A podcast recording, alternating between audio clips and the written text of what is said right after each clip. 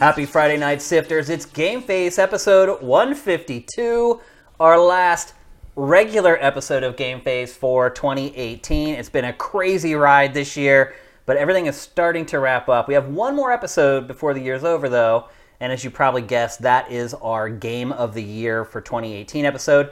That is going down on Tuesday, so just 4 or 5 days to wait for the next episode. It'll be our Game of the Year where we pick winners and runners-up in, what was it last year, like 15 categories? 13, I think it was. I don't remember. Somewhere around there.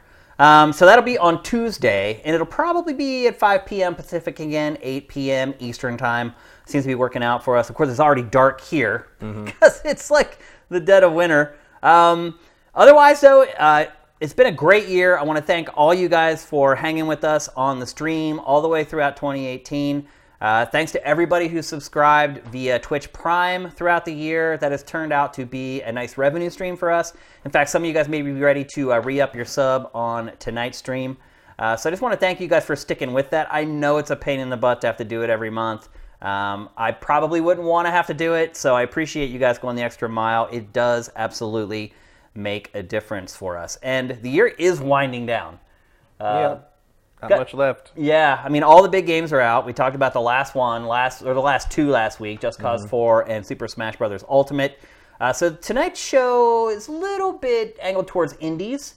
There's a couple big indie releases that came out this week that we're going to talk about, a couple other bigger games. But I will say right off the top that I think you're probably going to be getting off the stream here in an hour and a half or 2 hours. It's not one of our bigger episodes. We only have 4 topics for tonight's show. So I know I've said that before, and the show's gone much longer, but yeah. I think that will be the case. That happens when it's like, you know, news topics that have more stuff going on with them, whereas these are more, these are all games. A lot of times, too, if our show ends up coming in shorter than usual, we'll do an extended Q&A or something to make up for it. So, and we probably will. We'll do a little more Q&A this episode than normal. But with that, let's get on with the show. We got some great stuff to talk about. And we're going to kick things off with Devil May Cry 5. Matt, when I came over and you saw the rundown, you were puzzled as to why we'd be talking about Devil May Cry 5. And the reason we are talking about it is because there was, I'm not sure if it's still there, but there was a free demo on exclusive to Xbox, I should add, that was up this week, and I downloaded it. We're getting the word out, Capcom. Yeah, so that was my point. That's what I was getting at, is that I don't think anybody even realized that. I had no idea. I mean, we curated a story to Sifted, but it's like, you know. And I look at the Xbox store almost every day. Yeah, and it was buried in there. It was hard to find. But yeah, there was a demo of Devil May Cry 5, a free demo up on Xbox Live all week. Again, not 100% sure it's still there, but I did download it and I did play it. It's about a 20-minute-ish demo, and the way the demo works is you start from the beginning every time you die. So there is a boss fight at the end, and I will fully admit that I never did defeat the boss. When you lose to the boss, you would start right back here again. So I played it 3 times, I think. Never did manage to beat the boss. I got him down pretty close on my last run, but was unable to beat him. But I did spend a lot of time with the combat and understanding kind of how the gameplay loop works and how the level design works. And it is 100% Devil May Cry. Without a doubt, this isn't some kind of spin-off-y thing where you'll play it and you'll be like, wait a minute, how is this Devil May Cry? It is dyed-in-the-wool, legit Devil May Cry. The control scheme in the game is very simple on the outside, but as you start playing it, you start to understand how they've kind of layered the depth into the game. So you basically just have 3 buttons. You have an attack button for your sword, you have a gun button, and then you have a devil trigger button. Now, the devil trigger is not something that's new to the franchise, but the way that they handle it in this is a little different. So for those of you who don't know, the devil trigger is basically these bracers that you get on his arm, on Nero's arm. And I'm assuming that this demo is set up in a way that they just give you several of them right out of the gate, but if you play the real game, you probably have to earn them as you go. But for this demo's purposes, they gave you 3 different devil triggers that you could use. And each one of them basically gives Nero, or Dante, special abilities. So one of them is almost like this sonar type of blast that you can use up close, but then you can also use it to sort of teleport around, and you can also use it to grapple to enemies, and you can grapple enemies to you to pull them in to start a combo. And then the other 2 that I used were just kind of like, you're seeing one right now, it's kind of an electricity attack that shocks enemies and kind of freezes them. But the way that the Devil Triggers are handled is a little weird. So you can't see it right now. Actually, maybe just take down the graphic just for a second, Sam. See the bottom right there? That's where you see the three different abilities that you have. And so it took me forever to figure out, okay, how do I switch through the triggers?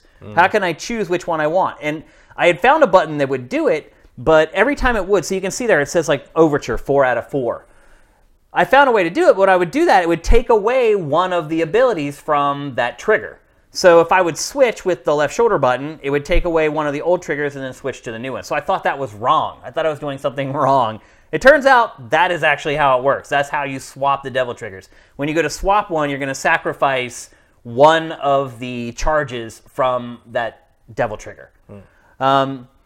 It is interesting to change, because in the old games, Devil Trigger was just sort of, you know, the meter thing filled up and you hit the button, you turned into a demon for 30 seconds and wrecked house, and that was the end of it. Now, I'm not 100% sure how many total triggers are going to be in the final game, but if there are 3 in the demo, I'm guessing there's probably going to be 5 or 6. That's my guess anyway.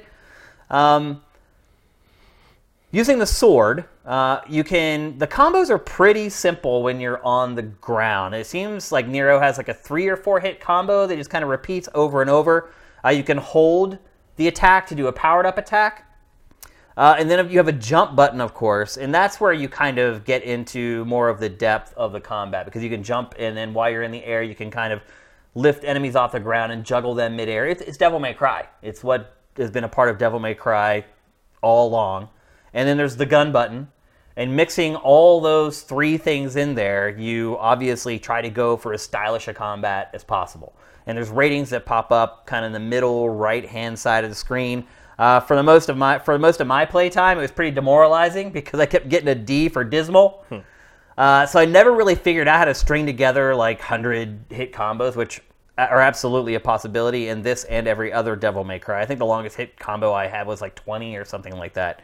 I never did get a double S throughout all my time playing the demo, unfortunately. But yeah, a big part of Devil May Cry to get those higher ratings is mixing up the combat. So mixing in the gun with the sword, with the leaping, with the Devil Trigger. And if you mix that stuff up, the better you mix that stuff up, the higher ratings you get. And then ultimately when you finish a level, you get rated on that level, blah, blah, blah. Again, very much Devil May Cry. Now, the one thing I would say that kind of surprised me about this game is that the level design has not changed. We're in this era of open world, freedom, go wherever you want, do whatever you want. Devil May Cry 5 is very much a throwback in that it is 100% linear, and the levels are basically 100% linear. There's a couple like side paths you can go down and maybe find some red orbs or some green orbs. But for the most part, it's just this track that you run down. And even in this demo, there's some very simple puzzle stuff. You pick up this item, you have to take it back to this other place. It's like this weird, like, heart that has legs. And then you insert it into this vagina-looking thing, and then it, like, crumbles the wall down. So there's very simple puzzle-like stuff. And again, that's something that you would find in Devil May Cry and past entries in the franchise.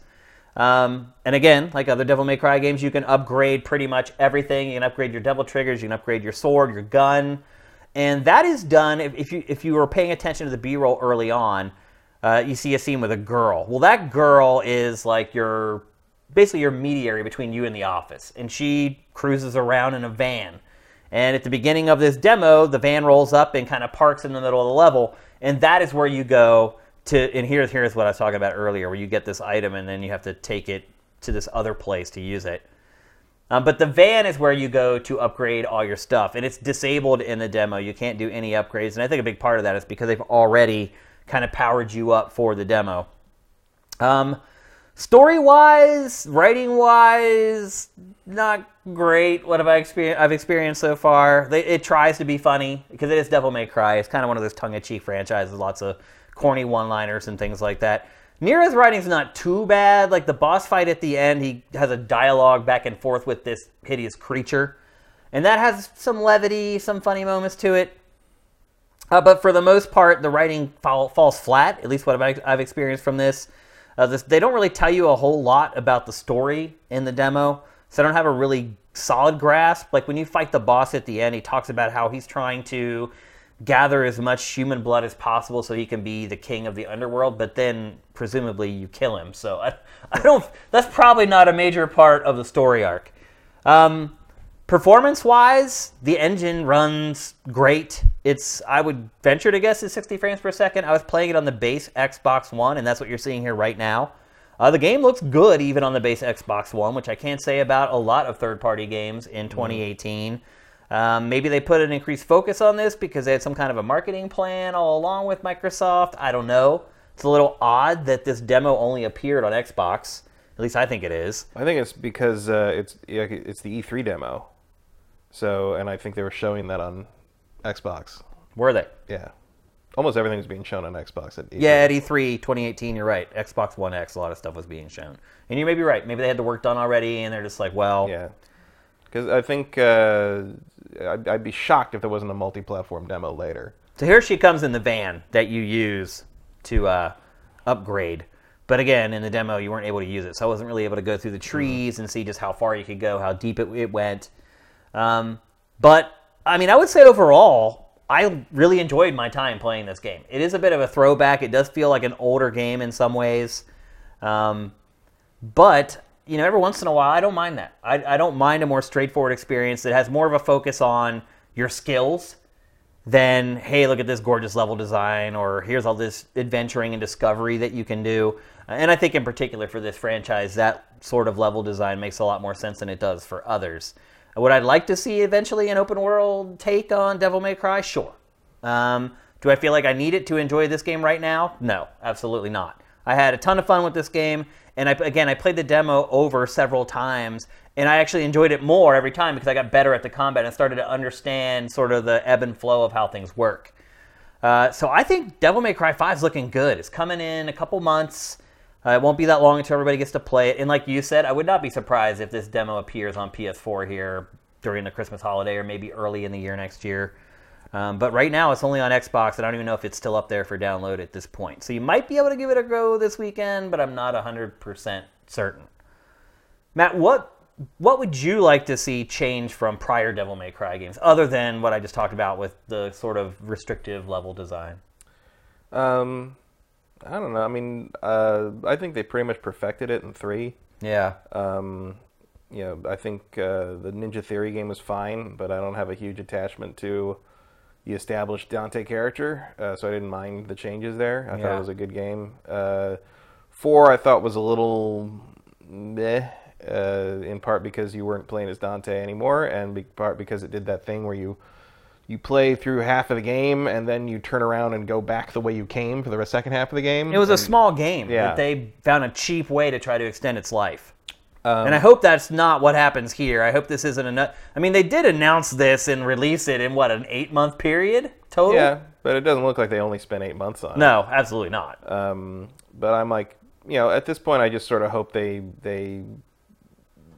don't have to keep reinventing the wheel, I guess would be what I'd say about this series. Like, just look at what you did right in 3 and do that again. You know, apply modern tech, apply modern... You know, the hardware power to let you do some things with it that you maybe couldn't do fully before. But like, I don't think Devil May Cry really needs a massive reinvention to make a good. I mean, maybe it does to sell the numbers that maybe Capcom wants it to, but I don't know. Like, this game has its audience, and I don't know how much further it's going to go. But it's probably better to keep the fan base happy that has kept the series going since 2001 or so, than it is to try to capture a bunch of people that have never heard of it before. How long has it been since the last DMC? Not counting the Ninja Theory one. Oh, since 4? Yeah. Was that? That was like 2009. Yeah, I think it was. Holy crap. That's a long time. It has been a long time. I wonder, too, if you know, obviously people like us know Devil May Cry and we're fans of it, but I wonder if the new generation of players... It's a good question. I mean, I think they'll care once they see this and it looks cool. Like, I don't think the numeral 5 at the end of the title is a big deterrent in a video game. No, not at all. Especially a game that, does it matter the story? You know, do you need to know what happened in the other 4? No. In this franchise? No, not at all. You definitely don't need to know. There's demons, there's swords, there's guns. Look cool, go. Yeah, like, it's pretty much. You need. Well, I wonder about the design, though, since it is kind of a throwback to the games of yore, if new players will resonate with it as much. They seem to like Bayonetta, okay. Yeah. I mean, there's not... there isn't. That's the thing, is there isn't really anything else like these anymore. You know, there's... You got Devil May Cry. Some would say there's a reason for that. Well, I think the reason is they're hard to make. Like, you know, it's easy to make a shitty character action game. Yeah. It's also got a little bit more... It's more of a Japan-centric subgenre. Like, you know, like they do the character action stuff better than pretty much anybody. So it's not surprising that, like, you don't see that come out of the West very often. The closest we probably get with it were those terrible Russian games, X-Blades. Yeah. Remember those? Yeah. Or Blades of Time or something like that. Yeah. Yeah, like, it never quite comes off right. And I think... You know, you've got this. You got Bayonetta. I think there's another one that I'm forgetting. Well, the new Bayonetta's coming to Switch. Yeah. So like, it's like basically, it's like these guys in Platinum. Pretty much. They're the ones who make this type of game now. And you know, Platinum's famous for applying kind of that combat style to almost anything you can think of, up to and including licensed Ninja Turtle games and Transformers games. The combat in this does feel amazing. Mm-hmm. It's so responsive. So quick. Yeah, and I would argue that Darksiders 3 is a good example of why most people don't attempt it. Yeah. Because it doesn't turn out too well. Yeah. You know, there's a lot of Devil May Cry influence in Darksiders 3, but there's very little that lives up to the legacy of Darksiders or of Devil May Cry in Darksiders 3. That's a very good point. It's a hard thing to do right. Yep. But based upon what I've played of this so far, they're absolutely nailing it. They're doing a really good job. I am excited to play more of this game. I might even play through the demo again and try to finally beat the boss and see what happens after I beat him. But I don't want to say yet it's a return to form for the franchise. I know a lot of people were disappointed by DMC Devil May Cry. I wasn't one of them. I thought it was a good game. I think a lot of people were just more concerned about the character and things like that than actually what it was like to play it. But I feel like in Devil May Cry 5, they're getting both. They're getting the characters that they love, the characters that they want to play as, and they're getting a throwback to that more traditional style of game in the vein of what made it popular in the first place. So, to me, the game's shaping up pretty well. It's looking pretty good. Hey, it's running well on Xbox One. Yep. That's apparently no small feat anymore. Again, this is being played on base Xbox One, not Xbox One X. So, pretty auspicious demo. If you guys can go out there and get it, I definitely recommend going and snagging it. It is absolutely free on Xbox. I think it'll probably appear on PlayStation. It may not, though. So if you have both, I would recommend just going and grabbing it for Xbox right now and giving it a whirl this weekend. All right, let's move on. We're going to talk next about one of two indie games that we're going to talk about in this episode. And this one, reviews came out yesterday. Yesterday or the night before. Yeah. The game is called, I believe it's called GRIS. Yeah, GRIS. GRIS. Okay. Spanish for gray. Oh, okay. It's also a lot of other languages for gray, but since the developer's in Barcelona, I figure it's Spanish. That's Barcelona. Mm-hmm. Drove me crazy when I went there that everybody pronounced it that way, but I guess that's the proper way to pronounce it. So I've not played GRIS. GRIS. You have. Yeah. This game is getting really high review scores. Also, some of my Swedish friends are amused because apparently that means pig there. Oh, okay. I think that's what they said. They said it means something. It means pig, I think. And I wonder if that's like the origin of the word gristle that we use. Yeah, it might be. It's possible. Anyway, this game has been getting sky-high review scores. Like, people gushing over it. I think there was, of all the reviews we curated for this, there was one that was negative. I think that was US Gamer. IGN dinged it pretty hard, too. They gave it a 6.5 out of 10. Oh, okay. Okay, I didn't see that. For being beautiful but not difficult, which is like, I don't know if you really get what they're after in this game. But everything's got to be a Souls clone now, man. Yeah, it was a weird... I saw that tweet, too, from the Rock, Paper, Shotgun guy. Yeah. I don't understand what he's talking about in that tweet. And everybody kept asking for examples, and he didn't give any. Yeah. I don't know what he's saying. Because I like Dark Souls. If there were a lot of Dark Souls likes, I'd totally want to play them, but I don't know what he's talking about. Yeah, I don't either. But GRIS is it's an indie side-scrolling platformer. So naturally, it is about depression. Because it doesn't have to be a platformer for that. It's an indie game, so of course it's about depression. Yeah, but if it's a side-scrolling platformer, you know it is. Yeah. But so basically, you play as I've seen it described. The girl here is Grease. She's gray. She's in her gray robe. Because she's depressed, man. Well, she's not though, because it seems to take place somewhat in the psyche of a girl who's in mourning or in the stages of grief or something like that. And you see her as the giant statue of a crying woman that you start the game in. And she crumbles or whatever, and you drop very far into this sort of ruined world, and you go through all these kind of platform areas. You cover the same ground several times. Like it's all takes place in a fairly small area, but the trick is you're basically looking for to get through each platforming area, and you'll get to a new stone hand of the girl usually. And that will be where you sort of do this, like kind of, she rolls into kind of a ball, and a new color is added to the world. Okay. So you're adding colors to the world. So the first one is red, and it turns the world's kind of gray here. When you add red, it turns the world into sort of a blasted desert, it's like presumably the anger part of the grief process sort of thing, and you have to deal with.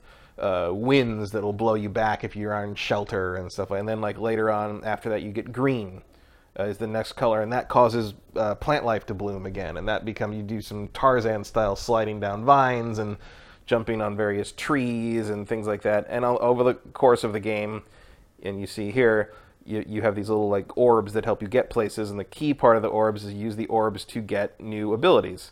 So this is after green has been unlocked, and this is the second ability you get. The first one you get is to smash down in a big heavy block, and the second one is you get to double jump and glide. And then if you find these little red butterfly bird things, you can super jump straight up. Okay. And as you get it, it's a little Metroid-y in the sense that as you get each of these abilities, you then can access new parts of the world that you've been before, and it's very elegant in how it kind of guides you into where you need to go. I never got lost once, even though there's no real map. There's no way to know where you are beyond where just looking around your immediate surroundings. But I never got lost, even when I was retreading the same areas with new additions because of the new ability I got. It always guided me very transparently and very. I would say pretty elegantly into where I needed to be next. I never got stuck. I got stuck in a couple of platforming, two platforming things maybe, but beyond that, I never hit a point where I'm I got to look up where I need to go next because this thing got too obtuse. Never does that. What's the deal with the transforming platforms? Will they go from a square to a triangle or whatever? Yeah, that's part of the green edition. So those are kind of trees and bushes, and they will. If you've ever played the Mega Man levels where the blocks appear and reappear, that's it's pretty much that. That's all it is. Platforming okay. Stuff like that. There are a couple of areas. She wasn't manually doing it. There are places where they shift when you jump. Okay. But that's not very common. In air, they'll change. No, every time you press the jump button, they switch. That can so you have to navigate based on you can only jump, where you get, and then here. Here's so you've got the double jump now, and so they start adding things where if you're going the other way across. How do you know that those platforms are going to be there? Because you see them. Before you make that first jump, you don't though. Well, they're a pattern. You got to watch. Okay, so they just go in a sequence. Yeah, you can watch patterns. Okay, yeah, gotcha. All right. So she's going to hover there. Yeah, there you go. Okay, got it. Now that one's going to disappear, and she's going to double jump and hover, and then she lands. Just in time, because if she didn't hover. She would have fallen because it didn't appear in time. So it's that kind of thing, and as you go on, there's it goes some the colors that you add kind of create some surprising situations. Here you go. What's going on here? So all those red bird things. That's when you're on one of those red bird things, you can do a super jump. And so there's red bird things everywhere, so she can super jump as much as she wants. Okay, got ya. There's no limit to how many super jumps you can do as long as you keep finding red birds. Now, you can't die, right? No. There's no death in this game. No death. Which is the polar opposite of the game we're about to talk about next. Yeah. So you can't die. you can get stuck, but you can't die. There's no way to get... you can get stuck in the sense that you don't know what to do, but there's no way to end up in a situation where you have to start over or nothing like that. I guess it's been criticized a little bit for that. You know, it's like, oh, there's no threat, because there are scenes where, like, eventually in the game, the depression or the bad thing that the girl is upset about is personified by a giant black mass of goo that takes the form of, like, a really loud, annoying bird and a scary moray eel that chases you. But, like, the moray eel chases you through this area. What's going on with the sperm box there? Looks like she was in the shape of a box with, like, little sperms falling along. That's the weight ability. So if you're in midair when you do that, you smash down. That's the first ability you get? Okay. And if you do it on the ground, you just can't be blown away by the wind. Oh, okay, gotcha. And the little white dots are, they're like little sprites that you can find, and, like, you need them to unlock keys or, like, unlock bridges. Like, they'll form, like, star signs, basically. They're stars, and they'll unlock your new abilities, and they'll unlock bridges to get you to different places. This little sequence right here is amazing. Yeah, so this with the bird. So this, the bird is that's the personification of the depression, basically. Okay. It'll chase you around, but it can't hurt. It can't kill you. Yeah. There's nothing can. No, there's the moray eel thing will chase you around a lot, but, like, and what happens if you just stop? They'll just yell at you. Like even if you just stop when you're being chased by the eel, like, you'll just automatically get out of its mouth in time. Like, you can stay ahead of it faster and do it a little better manually, but you don't need to play it. Now, how do you feel about that? The fact that there's really no threat in the game and you can just... I don't care. You don't think it would be better if there were some semblance of tension in the game? No. I mean, it's not really about that. I think it's more about being an art object and sort of... letting you figure out where you need to go and how you need to deal with things without just making you repeat shit over and over again. And I do appreciate that to some degree. It makes the puzzle solving a little less annoying when you're not having to jump up the same place. And there are plenty of places where I think if you're not really well versed in sort of the language of platformers, that you would get stuck. Maybe not really know what it was trying to tell you to do. Uh-huh. Like there's an element of like where I think I feel like this is made for not just, people like us who play games all the time. It's made for people who want to play something pretty and something different. That has a little... I mean, the metaphor is a little on the frickin' nose. I mean, it's not a subtle game in terms of what it's trying to represent. It's not like you're going to have to dig for the themes on this one. It's a lot of people... Her name is Gray. She's trying to get away from a big black monster blob thing. She's bringing color back to the world and trying to reassemble a crying woman. I mean, it's like, come on. Well, a lot of people have compared this to Journey. Yeah, there is some journey to it, for sure, in the same way. What ways do you feel like it's similar, and what ways do you feel like it's not? Well, she's got the cape. Yeah. And sort of the smock. Is the wordless sort of, there's no dialogue, there's no words in the game. Oh, okay. It's more about kind of getting from here to there and figuring out how to get from here to there, although there's not as much figuring out in Journey. Right. There are also little secret things to find. Like, you go through more difficult platforming sections to get these little, like, kind of circles that, like, you see. And when you get back to the kind of the central hub, there's little symbols for each area, and, like, they show, like, which ones are, all the symbols have, like, there's a symbol for each circle thing, and they're all lit up, the ones you got. So I assume if you collect those all, something happens. I did not, because why? Just watch the video on YouTube.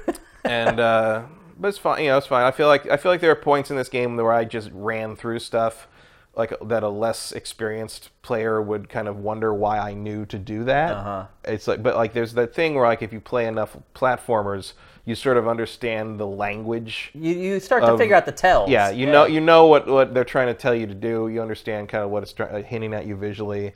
And it's smart about stuff like that. So the earliest use of, like, the smashing block thing is to smash loose thing, like rubble or floor, so you can smash through them and get to a new area. Oh, okay. But early on, it does two things that I thought were smart. First, it drops you on one of the smashable blocks before you get the ability. Mm-hmm. But you can see when you jump up and down on it, it's giving. It rattles, and there's a thing you want below. There's one of those circle secrets is below it. You're like, how do I get down there? And then you go back. The next screen, you get the thing, and you go back. Oh, okay, I get it. Dots, yeah. And then as you are moving through the immediate after area, there are, like, little stacks of, like, little, like, kind of, like, little like rocks and little tiny bits of pot. It almost looks like the Blair Witch stick figure things. And they rattle when you walk by, and if you do the drop thing, they fall apart. So it teaches you that the brick thing can also smash stuff. And right, you do need to do that very shortly to let the red birds out of various pots so you can get up further. And here you see she's adding blue. This is the third color, so she's adding blue. So when you add a color, it adds it to the large woman first. It adds it to the entire world. It spreads out to the rest of the world. Yeah, and that always changes things. So like the blue will add water to various places that used to be impassable gaps, and now you can get in the water and sort of paddle across over or whatever. And and that eventually you do get the ability to swim, and then it almost turns into kind of an Echo the Dolphin sort of thing. Like there's a lot of swimming and platforming. Like, do you jump out of the water? Yeah, using a dash to jump out of the water, and then there'll be areas where the gravity reverses, so you have to jump out of the water, reverse gravity, land in the next puddle of water, and jump back out and pick up a bunch of red birds and leave them in midair when you jump, and then do a super jump back up through the gravity change into the upside down water up there. It gets pretty trippy. I thought it was all fairly simple, but pleasant. I think less experienced platform players might find it a little more complex to get through some of those sections. But I thought it ramped nicely. It never really gets to crazy difficult realms, but it got to satisfying realms. It was challenging. Yeah, it was fine. It was fun. Here's the stuff you were talking about. Yeah, you're just burning through here. The animation's amazing. It really is. At all points. Yeah, I mean, I've been just sitting watching the monitor the whole time you've been talking about it. It's a stunning game. And it's got a little bit of Abzu to it in the sense of just looking at the world as part of the game and part of the appeal. It took me about 3 hours to finish the whole thing. I saw it. It looked like it was pretty short. I did it in one sitting. It's $16. I thought that was fine. Yeah. That's how much I pay for a 2-hour movie. Yeah. I don't know if I'll ever play it again. I guess that's the question. Is there anything there that would motivate you to do that? Well, unless you want to go back and get all the secret things. Right. There is a chapter select that unlocks it after you finish the game.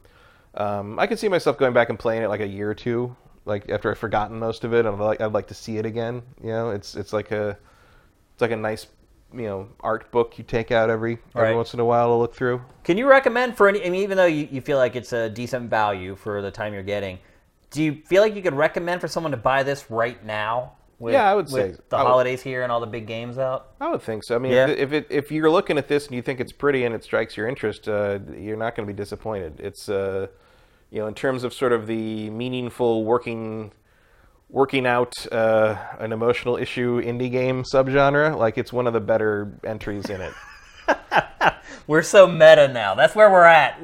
There's a depression genre now in games. Pretty much. I mean, no, absolutely there is. It's funny. It's just the industry is just going in all these weird directions. Yeah, there's a lot of different takes you can have. I mean, I'd say, the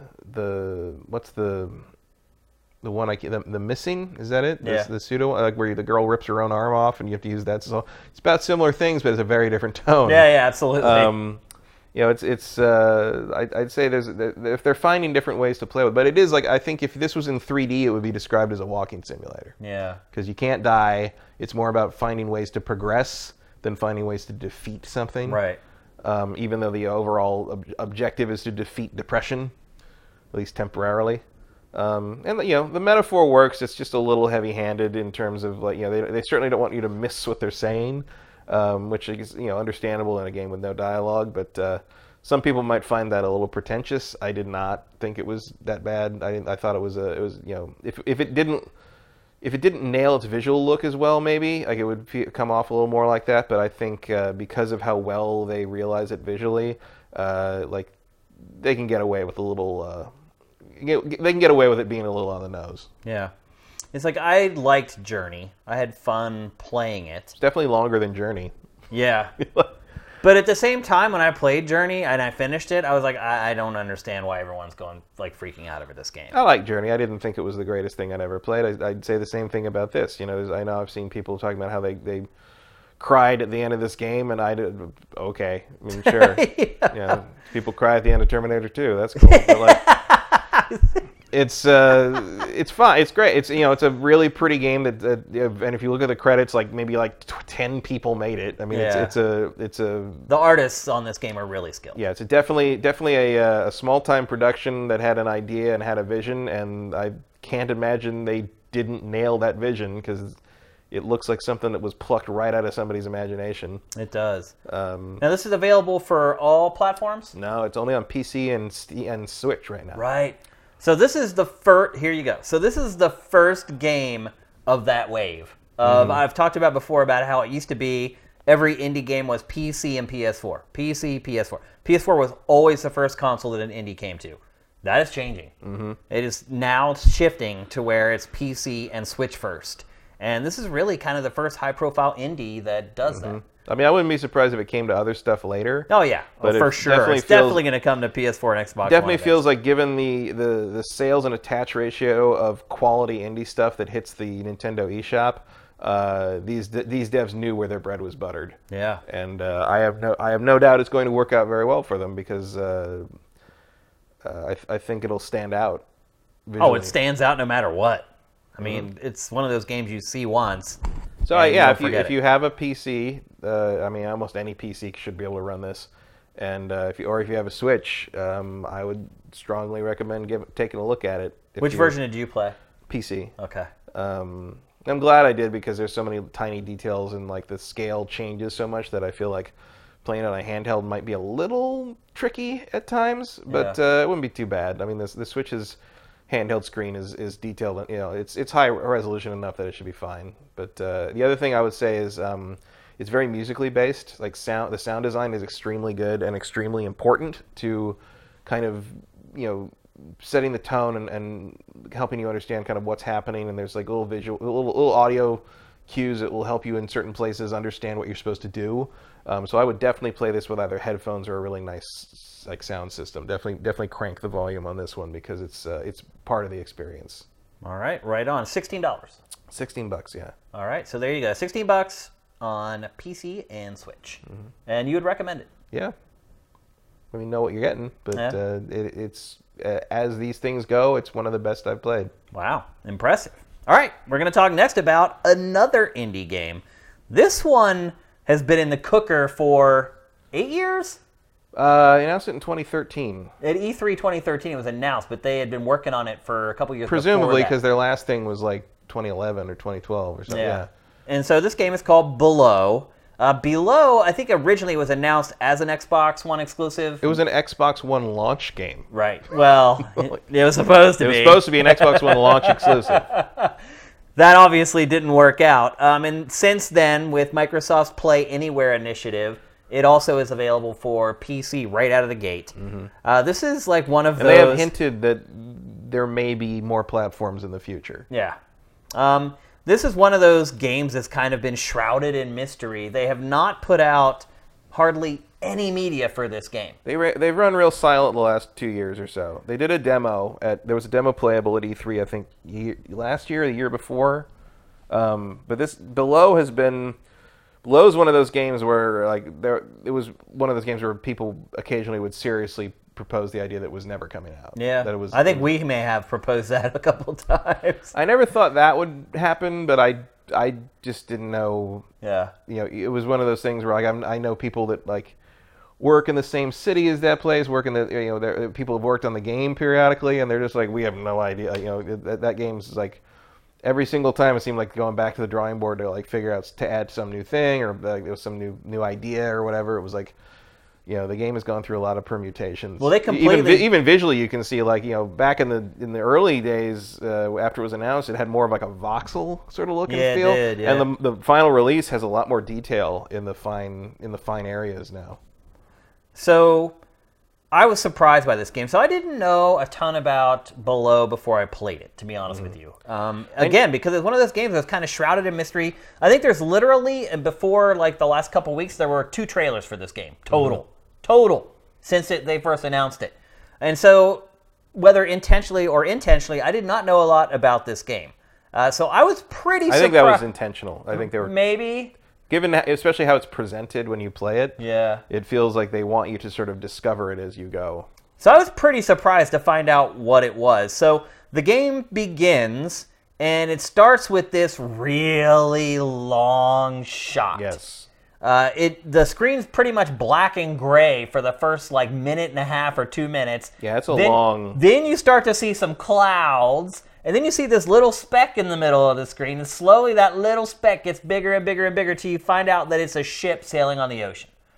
Then the camera follows the ship, it comes ashore on a beach, your character gets off the boat, and the game starts. And there's no dialogue, there's no tutorial, there's no instructions. They just plop you down on the beach, and they're like, basically figure it out. Yep. And figure it out I did. I knew very little about this game coming into it, so I was shocked to learn that it is one of those games where when you die, you go back to the beginning. So... It's a roguelike. It's a roguelike. So basically the goal is how far can you get each time, I guess? Yeah. And so... I'm not a fan. I generally do not like games like that at all. It's a survival game as well. Mm-hmm. So you're maintaining food and drink at all times. They tend to go down...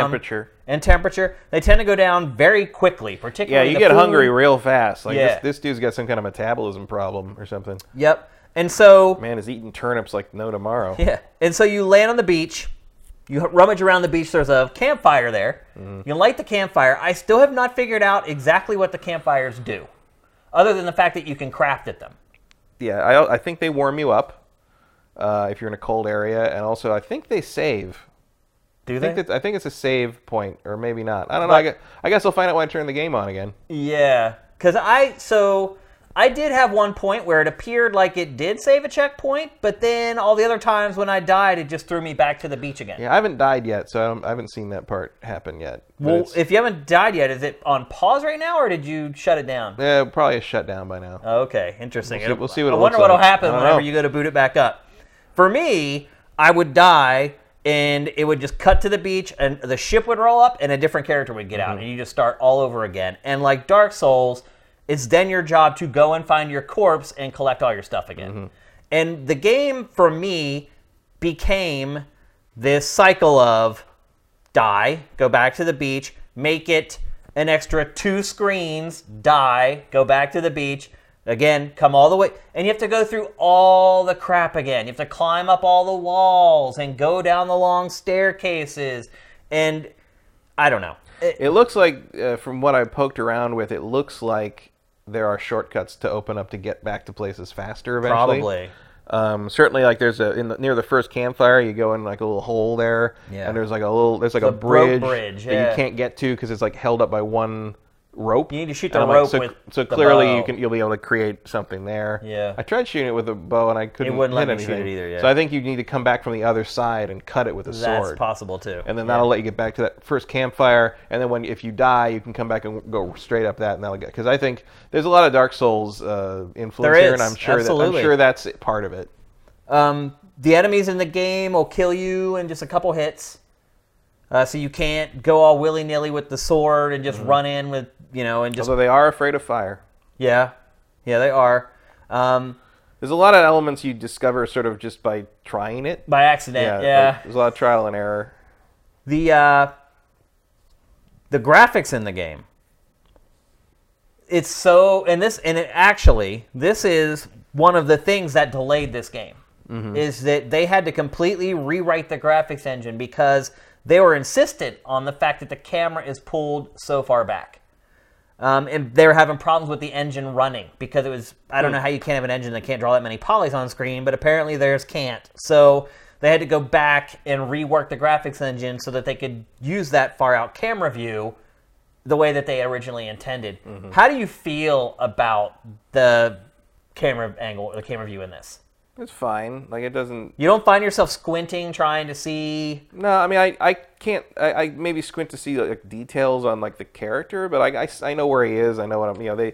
They do code everything so that you can tell, like, an item is a flashing white light, and your guy always is in the middle with the lantern or the shield. If something's going to come at you, it's a glowing red thing. They get across. The one thing I will say is, if they ever make this for the Switch, forget it. That's not going to be a handheld mode game. Well, actually, Matt, I don't know if you know or not, but there is a special edition of this game, and if you spend a little extra money, you get this promotional item that comes with it. Sam, can you bring that up real quick? I got an image of it there. There it is. Mm. Could be handy on the Switch. Yep. So you spend an extra $10, they give you a magnifying glass so you can actually see your frickin' character. My biggest problem with the visuals, I'm not a fan of the way pulled back thing, to be perfectly honest with you. I don't like that I can't really see anything. And the way the game works is the initial stage is it's really freaking dark. And when you come into a room, there's a fog of war there. And as you make your way through the room, the fog pulls back and you can eventually see the whole level. So not only is it really dark and is it hard to see like what's on the ground or what's going around, you also have this fog that keeps you from seeing stuff. So in this game, you tend to just stumble onto stuff. Like you'll stumble into an enemy and get hit like out of nowhere. You won't see him first. You'll stumble into other hazards that you can't see coming. And so everything being so small, your chances of seeing those hazards is like zero. It's like nil. And the last couple times I played it before I gave up, I had made it farther than I ever had, and there are plants on the ground where if you step on them, you die instantly. It's like a Venus flytrap-like thing that just basically chomps you and you die. And so it happened the first time. I'm like, oh, that's dirty. So send me back to the beach. I go all the way through the level again. I get there. I'm like, oh, there's that plant. I'm not going to step on it this time. I go into the next room, step on a plant and die. And that is where I was over the edge. I'm like, this isn't for me. I don't enjoy playing games where I feel like, again, I talk about this all the time, they're not respectful of the player. It's like you don't put a plant, an insta-death plant, that you can hardly see on the ground in a game like this. At least in my opinion, that's not smart design. I mean, that's roguelikes. It is. And again, that's probably why I don't resonate with the genre at all. Mm-hmm. The other problem I've had with this game visually, other than the camera being pulled way out, is the way the lighting works in the game. I have no depth perception in this game. So I can't tell if something is a wall that I have to climb up or if it's a pathway that's going in between like two boulders or something. Like I can't judge the depth. And there's a lot of points in this game. Again, it's really dark. Everything's pulled back. It's hard to see the detail where you have to find like this little sliver of a path that will get you to where you need to go. And to me, a lot of this stuff works against finding things like that and seeing and recognizing those visual elements of the game. So I love the art style. I like that they're trying to leave the character a mystery because ultimately the character is disposable and it doesn't really matter what the character looks like because another one's going to roll in as soon as you die anyway. And I like the aesthetic of it, but for practicality reasons, when you're actually trying to play the game, it actually kind of drove me bonkers. And again, I'm not a big fan of roguelites. I know a lot of people are. I'm not. I don't think I'm going to continue playing this. How are you feeling? I don't think you've played it as much as I have. No, I'm not. I'm like maybe an hour into it. But how do you even describe? I mean, you've played it for an hour, or yeah. I mean, I haven't died yet, so that's all progress. Yeah, I guess you're right. Yeah, I mean, I don't understand a lot of it yet. Like, I don't understand, early on you pick up the little glowing thing, and that's what lets you open the door that gets you into the first cave area. Yeah, we didn't really talk about that stuff, yeah. Because, like, you got to figure out kind of, but, and like, I'm not... So you have, like, a lantern that has special abilities. The first ability you get for the lantern, it shines a light that will open doors, basically. That's how you get into the first temple. But it uses up, like a thing in the lantern. Currency, yeah. Which early on you just get from this little pedestal, but later you get it from killing enemies. As you kill these enemies, they'll drop like a white pellet on the ground, and then those white pellets are used to power the lantern. Yeah, and I'm assuming eventually the lantern gets other abilities. Probably. I mean, there's also like as an example of sort of how this game is kind of set up to either challenge or irritate you depending on your perspective. So yeah, when you kill an enemy, it drops one of the little glowing currency things. Yeah. But you and they'll come at you. They'll come at you. They charge you. Oh, yeah. At least the early guys, red bull monster shadow dog things. like whatever they are. I can't see. You can't tell what they are. I think that's part of the point. They're just a red orb. Like, yeah. Red orb surrounded by black smoke almost. Yeah. And but you can pull out the lantern and that'll like make them run away. Yeah. But they run away to the edge of the ground, and if you kill them at the edge of the ground, the thing they drop falls off the edge. Yeah. They don't always get it. Yeah, it's not like a lot of games where the drops are programmed to make sure they stay at a place where you can get it. No, it's very intentional. And so it's like, so you have to kind of balance that risk reward where like you can use the lantern to get them off you, but you're going to lose this up. So you got to figure out a way to either lure them in, or like I was like turning it off and then turning it back on and then chasing them down with the sprint button and then like doing like a jump slash at them almost to try it's an interesting like kind of balance mechanic. I still don't really know what you do with them. I mean, I see like when I use the lantern and I shine the light, it like shows it like one of them's flashing red, and I lost like I used up some lantern ammo or whatever. And you can also use it to like if you go. The last thing I did like was one of the campfires. I found I had enough currency to pick the item. It was an icon next to the campfire that just had that currency thing and said whatever this much, and I hit it and the campfire turned blue and the song changed and I have no idea what it did. I don't know what it did. I didn't even do that, so I have no idea what had happened. So I'm kind of intrigued by it's a mysterious game. I'm intrigued by kind of what I'm trying to do, what I'm trying to figure out here, but I can see getting bored real fast if like it hits a point where I just don't know. I'm not figuring out what everything's doing, and I'm just doing this. I die and keep having to do the same thing over and over again. That's what I've done. I've played the same section of the game like 10 times. It was also one of my other friends stopped by right as I was starting it, and I was like, he's like, "Oh, how is it?" And I was like, "Well, I hit start like 5 seconds before you rang the doorbell," and he's like, "Oh, let's see." And so we watch it, and we watched that cutscene. That opening scene. Like 2-minute-long slow zoom. And like maybe 90 seconds into that, he's like, "You know what? Like, just tell me later." Yeah. It does not grab you from the start, really. I will tell you one thing that does grab me in this game, though, and that is the sound. Yeah, the sound is very good. The soundtrack, the sound design is absolutely amazing. It's not synth wave because there's really no beats in it.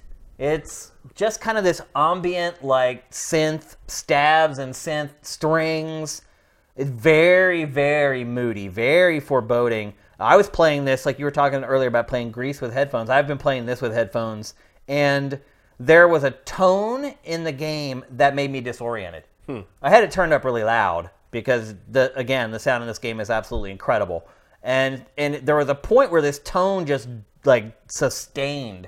And literally, it disoriented me. I had to take the headphones off and put them in my lap and, like, give myself a couple seconds. The sound in this game is incredible. Again, much like GRIS, there's no voice acting. There's no voice in this at all. Character is just nameless, faceless, disposable. I got attached to my character, the first character I had, and then he died, and I realized I got a completely new one, and I just didn't even care. So you can see why... Infinity Blade. Yeah. So you can see why they've made the decisions that they've made. That doesn't necessarily mean that I actually enjoy the game that much, though. I can see a certain segment of players adoring this game, though. Like, if you are into rogue... Like, I'll put it to you this way. The rest of this game is interesting enough that a genre that I typically do not like at all, I'm willing to give this a chance because the other parts of it are so much more interesting to me than typical games in this genre. It seems to be very polished presentation. It's razor sharp. They had an idea and they nailed it and they stick to it and they don't deviate. And the problem with games like that is either you like it or you don't. And if you do like it, that's great. And if you don't, there's nothing that's going to change your mind ultimately. So I don't think I'm going to keep playing this, but I'll say this. I've already played it more than probably any other roguelike ever. So that's probably a feather in its cap. Also, props for sticking with that title because, wow, is that easy to turn into a derogatory article title. Yeah, it is. Absolutely. Below average, below expectations. Yeah. This game belows. Belows. Like they had some confidence. Well, it definitely does not below. No. It's just not the style of game that I really like. But there's a lot of people out there who love this genre, and I think they are going to love Below. Yeah, I think certainly there's very little else like it. Yeah. You know, certainly, and I don't know. It's hard to really come to a conclusion on it just because I've played so little of it, but it's neat. That's the way to describe it, actually. That is a really good adjective to use to describe this game. It's neat. Yeah. Yeah. It's like, at first when the game started, I thought the game had, like, crashed. I literally was like, okay, like, there's something wrong, like, because it starts out, it's literally just, like, black and gray on the screen for, like, a minute, and I'm like, and there's music playing, and I'm like, well, maybe if the music's still playing, that means it hasn't crashed, and then slowly it starts revealing everything, and then that goes on for another, like, 4 minutes, yeah. Wallowing that little ship to the shore. It's a long shot. It's, yeah.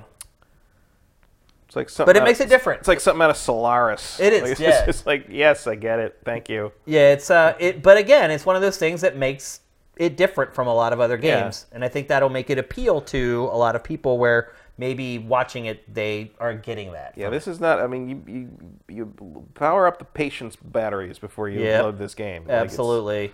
It's not oh, we're just going to get a quick fix of video gaming. It's like, no, it's not. No. You're going to die. This game wants you to engage, and it wants you to pay attention, and it wants you to concentrate. It's, you know, and that is also kind of a Dark Souls. It is. You know, it's like a, you know, in the arguments over the Dark Souls stuff this week on Twitter, I was like, you know, I don't want to be that guy, but, like, I don't think Dark Souls is really all that hard. I think every time I stop playing Dark Souls for the night, it's not because I'm sick of the difficulties, because I'm tired of concentrating. Yeah. Like, you have to pay a lot of attention. You have to pay attention. You have to be present doing it. You know, that's why I think a lot of people like it, because it's almost like meditation. You know, like, you get in that zone. You have to focus, yeah. And you have to focus on it, and you have your good nights and your bad nights, and sometimes I'm just like, I can't focus. I can't focus hard enough to beat this boss right now. I know that. I'm just going to stop here and come back later. Yeah.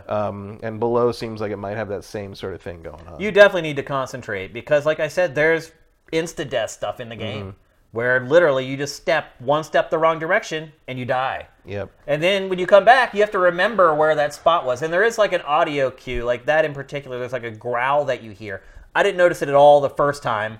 I only noticed it the second time afterwards. After I died, I'm like, oh, wait a minute, I just heard a noise.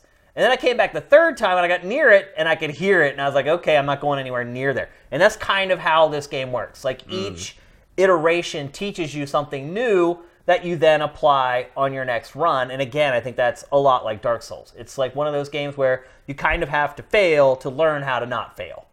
Mm-hmm. And Below, to me, is very much like that. So it's like, it's kind of a cross between Dark Souls and Breath of the Wild.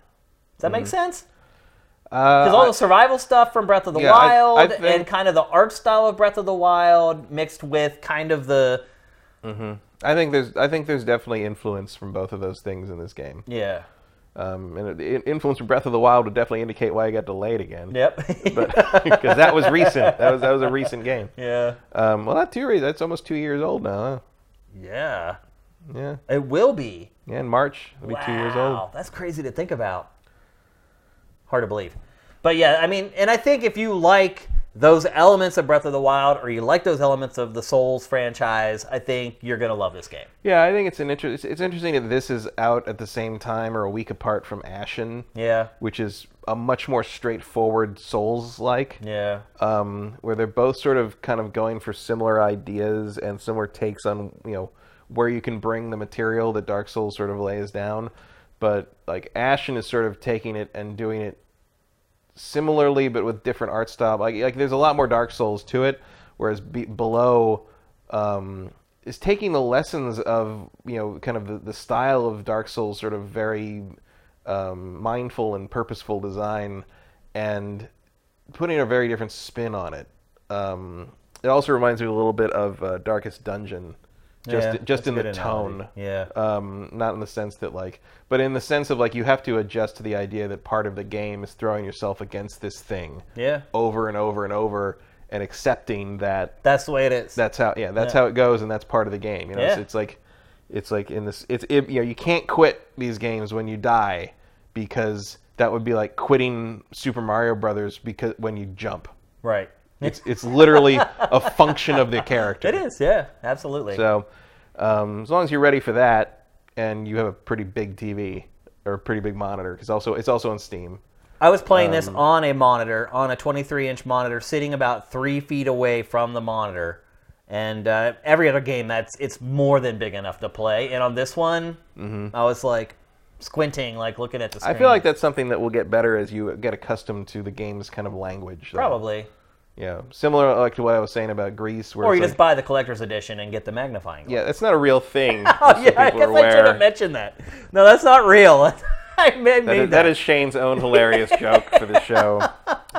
Yeah, I made that. I didn't even tell him it wasn't fake. It was fake. They probably figured that out already. Yeah, I think they did. Yeah, that's totally fake. I photoshopped. Although, if they ever put a physical version out, they might want to give you a call.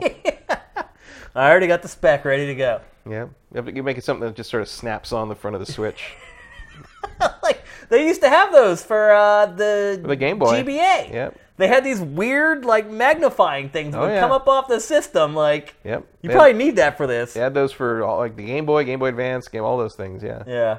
So this game's only for PC and Xbox, and it's going to stay that way. This is not going to come to other platforms. I don't think. They hinted that it might come to other stuff later. Interesting. Yeah, there was. I think it was somebody. I don't remember. If it was Nathan Vella himself, but it was somebody from Cappy was saying like, yeah, we'll talk about that later, sort of thing. Interesting. How much is this game? They sent it to me, so I didn't. $25. That seems good. That's a good price for that game. I don't know if it's 25 because it's 25, or I don't know if I got it for 25 because it's part of that Winter of Arcade thing where if you buy more than one, you get $5 off. A lot of times, too, when you buy new games, they'll be cheaper, and then like 3 weeks later, they actually. But when I bought it, it was 25. Maybe it's $29.99 if you aren't getting that deal. I don't know if that automatically does that when you see it or when it does it with the price. I don't know, but it's either 25 or 29 or 30. And I would be okay, I think, with either one of those prices. Yeah, it's about right. Like it's. You know, 30 is maybe a little steep for kind of what you would think of this, but like you can feel the production value it from the beginning. You can tell that this game has been in development for at least 5 years. Yeah. Absolutely. And like active development, not just not just like, oh, we don't know, like we ran out of money. It's like, no, this feels like a game that people worked on and worked on and worked on and worked on. And fine-tuned. And because you have to start thinking, okay, well, I can't even imagine the numbers that they have to run when they start thinking about, okay, what resources are we going to make possible for the player to get? Mm-hmm. What percentage of those resources is the player actually going to get? And then you have to extrapolate that out to make sure, okay, well, typically how long does it take for a player to get hungry before they need food? Or how long, at what point in the game are they going to need the next torch? Mm-hmm. And do we make sure we get them enough wood and enough sparks so that they can make...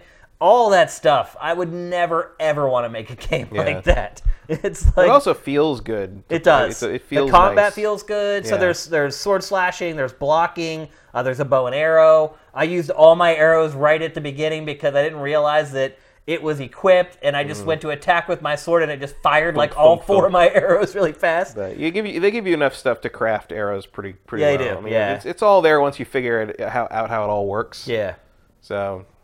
So I guess I would say this. I enjoyed this game, and it's a genre that I hate. Will I continue playing it? Probably not.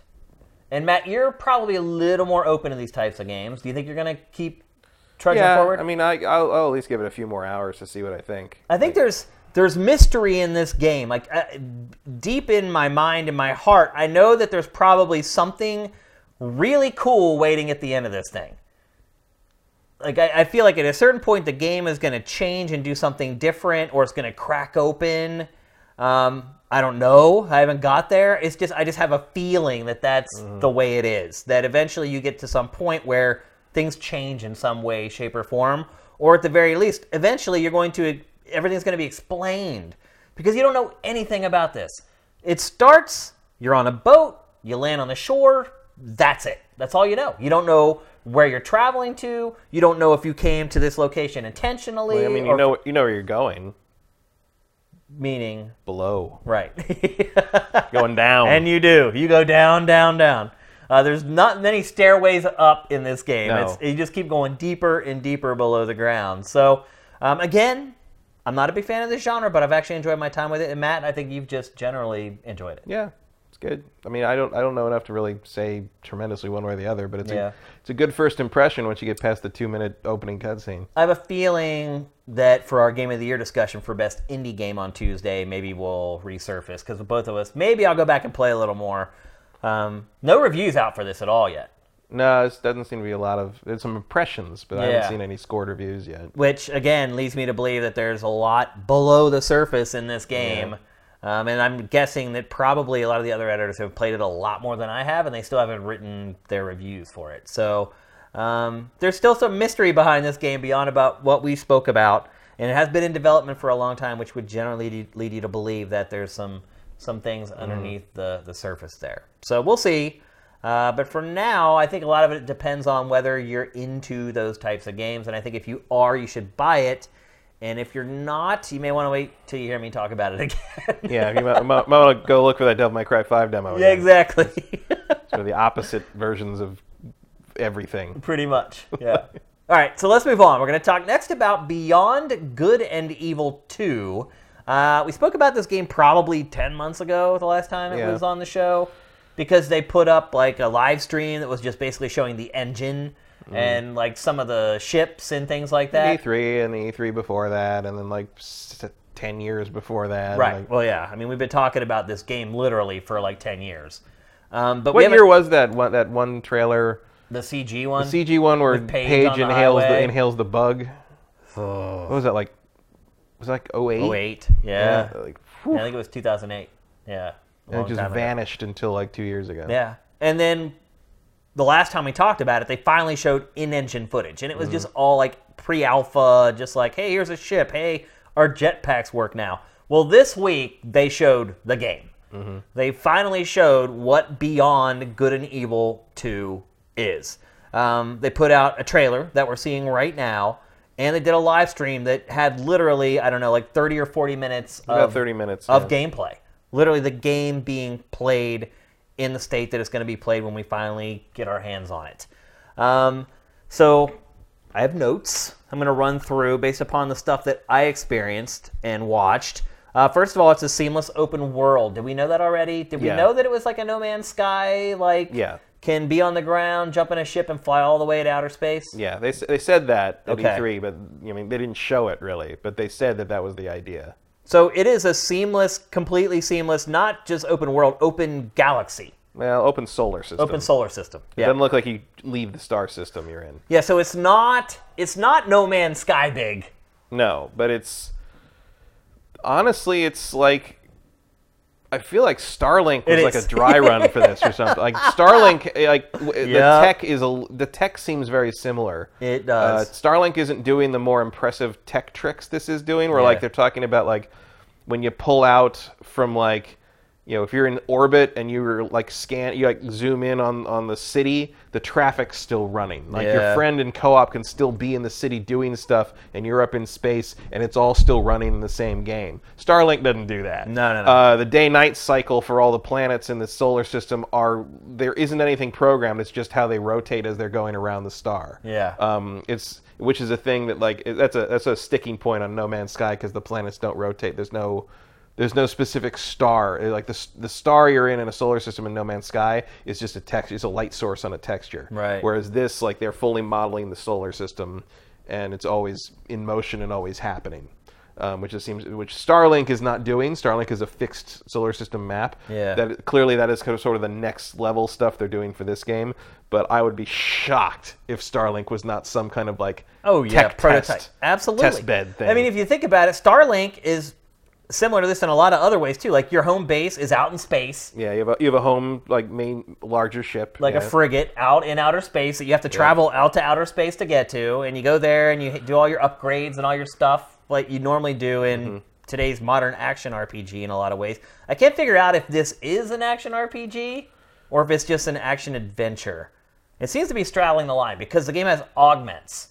Yeah. That you can attach to pretty much everything. Your ships. If there ain't XP and levels, it ain't an action RPG to me. No, you're right. So that does tend to be the break point, and it does not appear that this game has that. Not so far, but they said there seems to be there's a lot of augments to use, and like you're gonna be able to use the augments to customize the character and the augments will stack Like if you know you can freeze a guy and then hit him with a float thing and then hit him with a force thing that knocks him over, and like so there is an element of like, you know, you set up your character, or you're a space captain they keep calling you in the demo. Like you set up your character to kind of like, you know, you pick your augments to sort of complement each other or complement your co-op partner, however you like. Like there's a scene where they show like the two players, like one comes into the room that they have to kill all the enemies in, one comes in on top and one comes in like low, and the one on top sort of scans everybody. And yes, you have a spyglass. Yeah, and the spyglass does a ton of stuff. Yeah, there's a lot of scanning, which you love that. I saw that, and I was like, oh, Matt's all over that. You can scan everything from a scientist to a city. It's great.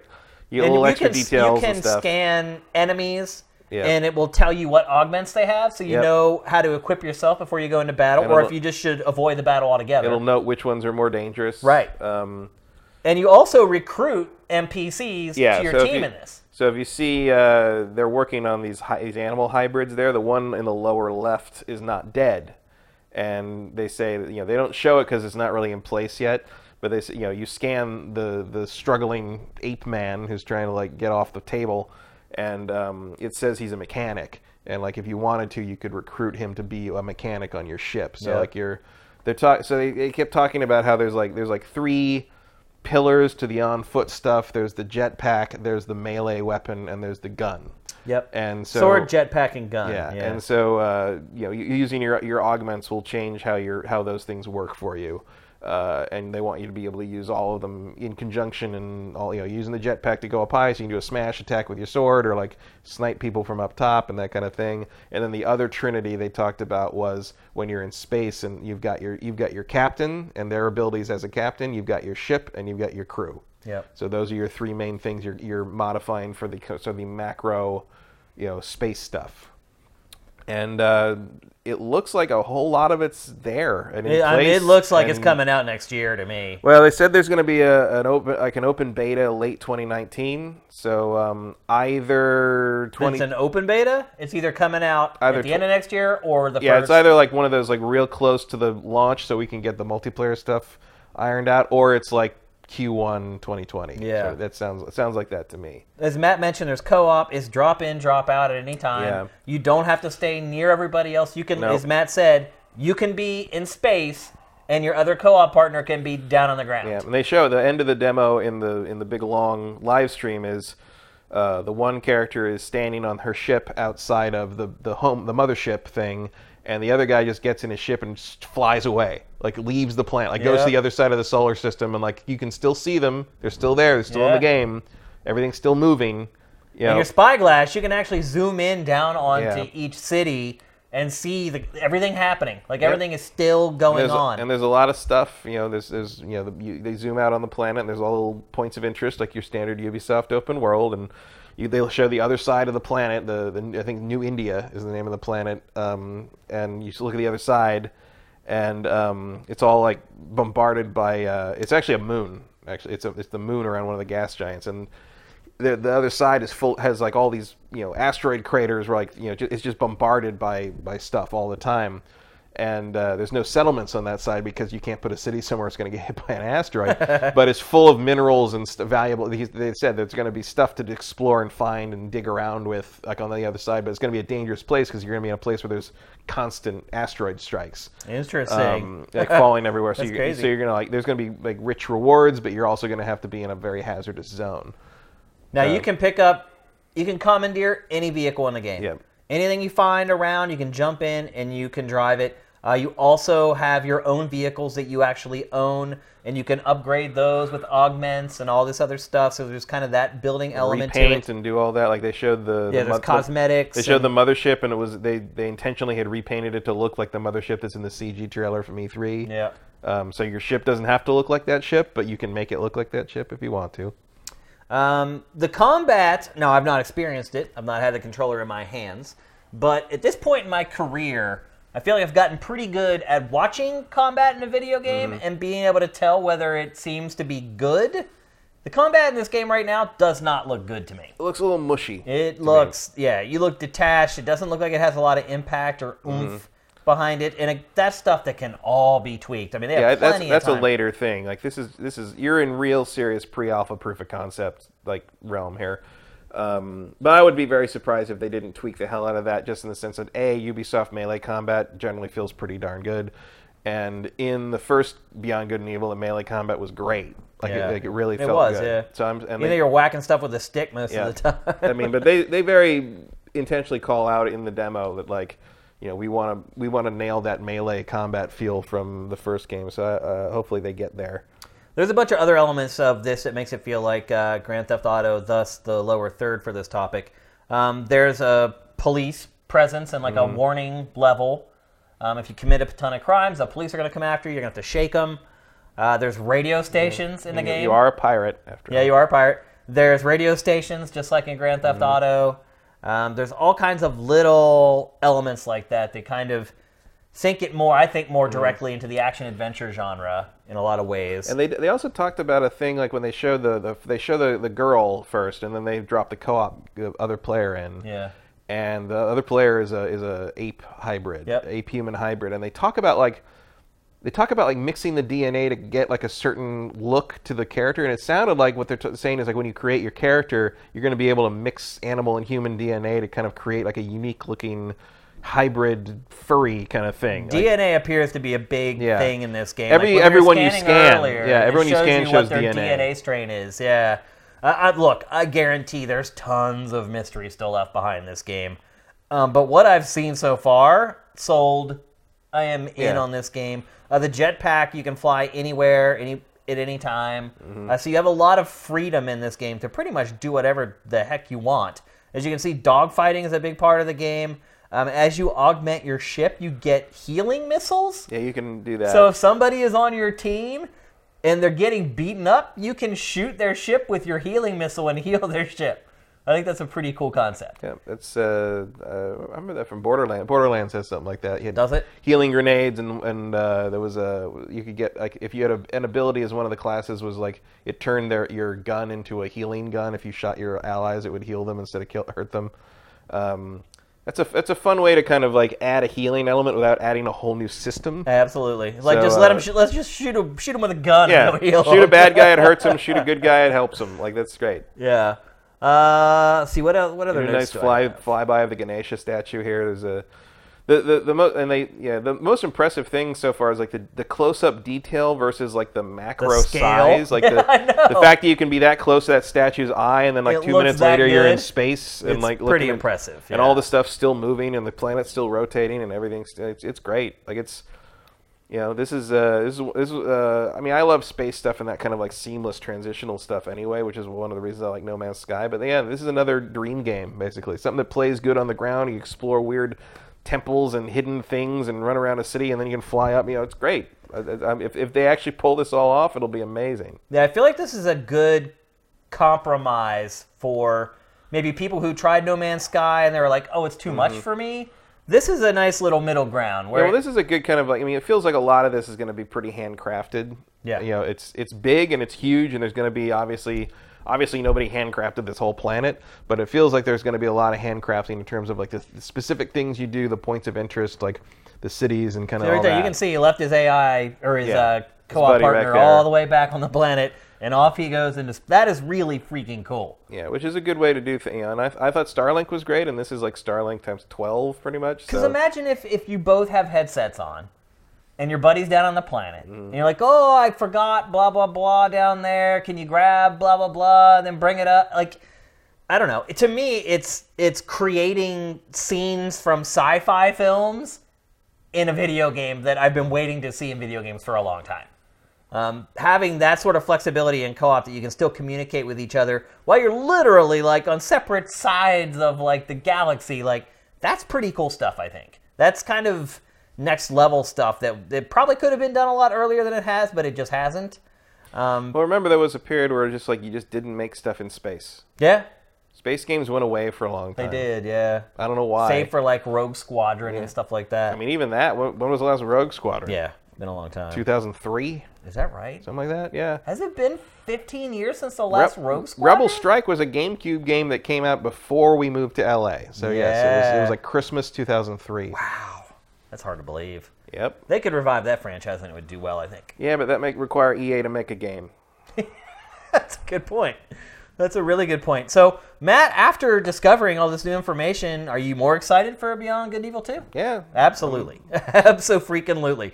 This, to me, just shot way up my most anticipated list. I mean, mine was, it was already pretty close to the top, but it's, yeah, didn't hurt. Game is looking awesome. I have a feeling, though, that Wild, we may not see Wild now for another. You can tell that Michel Ancel and his team are Yeah, I'm fine we don't see Wild if this is what we're getting instead. Absolutely. No worries. And here you can see, like, the planet we're on is orbiting this gas giant. There's another moon. It's not a planet; it's a moon. It's orbiting. There's two of them there, and here that you'll see them pull out, to the whole solar system. There's I think seven planetary bodies there, and presumably they have their own satellites and their own moons, probably. That's what I mean by satellite. Oh, okay. But and of course, they're all rotating. They're all revolving around the star, and as they rotate, that determines when it's night and day. That's pretty awesome. I like that kind of. That's a real day-night cycle. Yep. Real, not faked. Like, I don't know if you've noticed, but in Red Dead Redemption 2, have you noticed that it skips parts of the day-night cycle?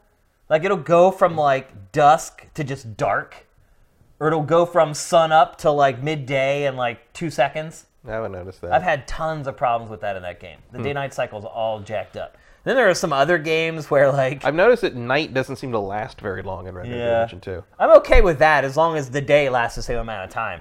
But I've seen many times the day-night cycle in Red Dead just totally getting bored. I feel like the days last like 3 times as long as the night. I think you're right, actually. Which I'm okay with because I hate playing that game at night for whatever reason. I don't know why. Like, I hate playing that game at night. It seems like the visuals get all muddy and it's hard to, like... I don't know. But anyway, I am all over Beyond Good and Evil 2, as if I weren't already. Mm-hmm. I do think that what we're seeing now is going to help the game transcend the lack of interest in the first game. Yeah. Because I was concerned. I'm like, wait a minute, the first game sold terribly, even though we loved it, and it's near and dear to our hearts. It didn't sell well, and I wonder if a sequel's going to have a chance. But if a game is just this good and this awesome, it doesn't really matter what its title is. Yeah. I mean, I hear the people that are kind of upset that they're not seeing the things they liked in the first game, like the photography and Jade. But like, I mean, you don't play as Jade. No, but you make somebody who looks like Jade. Yeah, and Jade's in it. So, but I don't care what you got to call this to get it out. Get it out. Either. They could change the title. They could call it anything. Yeah, I don't really care. They could call it Space Monkey Mafia, and I'd be on. I hate to say it, but that is a much better title than Beyond Good and Evil 2. Abso-freaking-lutely. Well, they're going to have to pay Billy Joel for it because I stole it from We Didn't Start the Fire. So. Is that where you got that? Yeah, Hula Hoops, Castro, Space Monkey Mafia. Yeah. It's in there, trust me. But this game could absolutely be called Space Monkey Mafia. Yeah. And people are like, I get it. Yeah. I mean, it's also like a GTA clone. How perfect is that? I mean, the space force thing there is called like Space Monkey Project or something. Oh, no, they're streams. Yeah, they call them like Space Monkey Project 5 or whatever. Yeah, that's funny. So there you go. Beyond Good and Evil 2. I have a feeling we're going to be seeing a lot of that game in 2019. I think we'll probably see the game released in 2019. Worst case scenario, as Matt said, early 2020. I think that might be maybe. I mean, they're kind of on a roll with like a Far Cry game every February. So Ubisoft is cranking it out. Yeah, and if they're skipping Assassin's Creed next year, this is a good replacement. They need it. They're going to need it. Absolutely. So there you go. Which is pretty good considering I think when we first saw that the revival of it last year, we were like, see you in 2022. Yeah. But man, it came along real fast. They really cranked on it. Absolutely. And they've already got that they talked about the. The fan-sourced art and content stuff. Yeah. A bunch of that is already in the demo. They're showing off all the various things that they put in there. Like a bunch of the art on the walls in the city are from fans. That the world is so freaking detailed. It's like you were saying earlier about the eye of that huge statue, but it's like the tapestries on the walls. Yeah. It's like there's not a lot of cutting and pasting going on in this game, which is mind-blowing for a world of this size. And this is a game I wouldn't mind seeing go kind of in a games-as-a-service direction in the sense that, you let me play this for, a year, and a year later you'd be like, oh, by the way, for, $40 you can have another solar system. Right.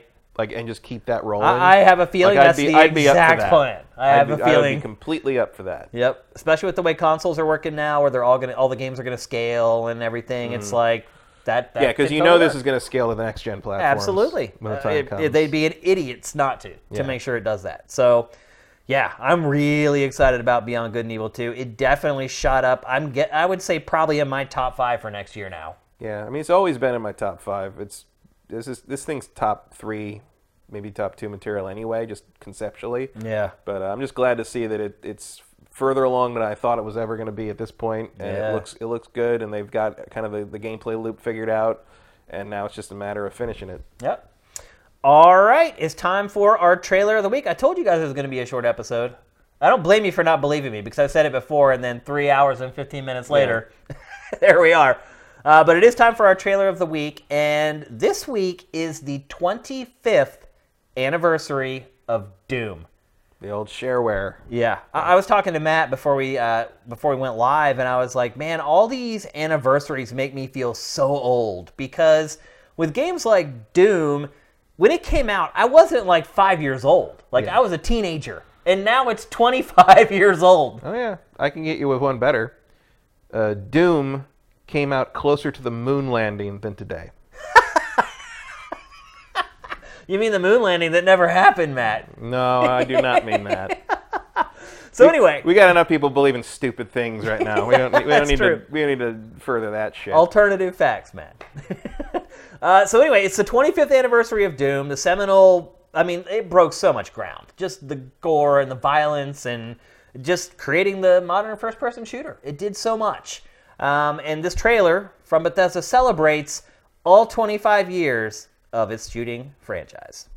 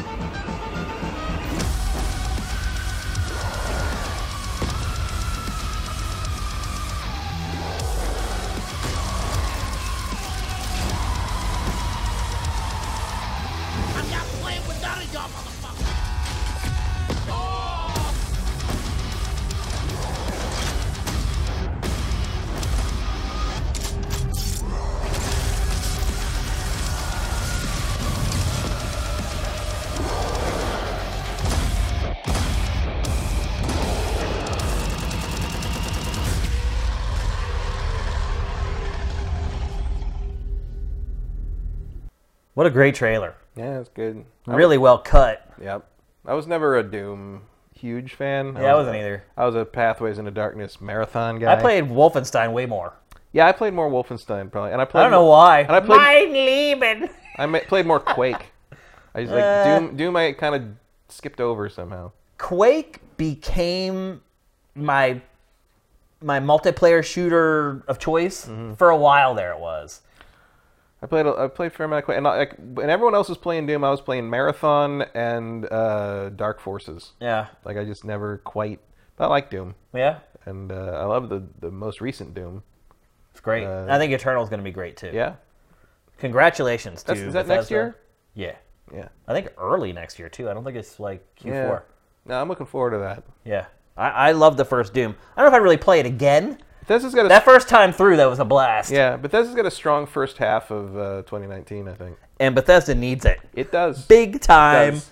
All right, let's get to some questions. We're going to answer a little more tonight. One, because it's a shorter episode. But two, because this is our last regular episode of the year. And you guys aren't going to have any more chances to ask us questions before we head off for the holidays. So let's get to them. Oh, there's a ton in here already. Herbert BF donated $100 worth of bits and should probably get a shout out. And Snub Barracuda and Majora Tom also donated a decent amount. Dude, $100 worth of bits? Are you freaking kidding me? Herbert BF, you rock, man. Are you freaking kidding me? That's awesome. Holy wow. Thank you, man.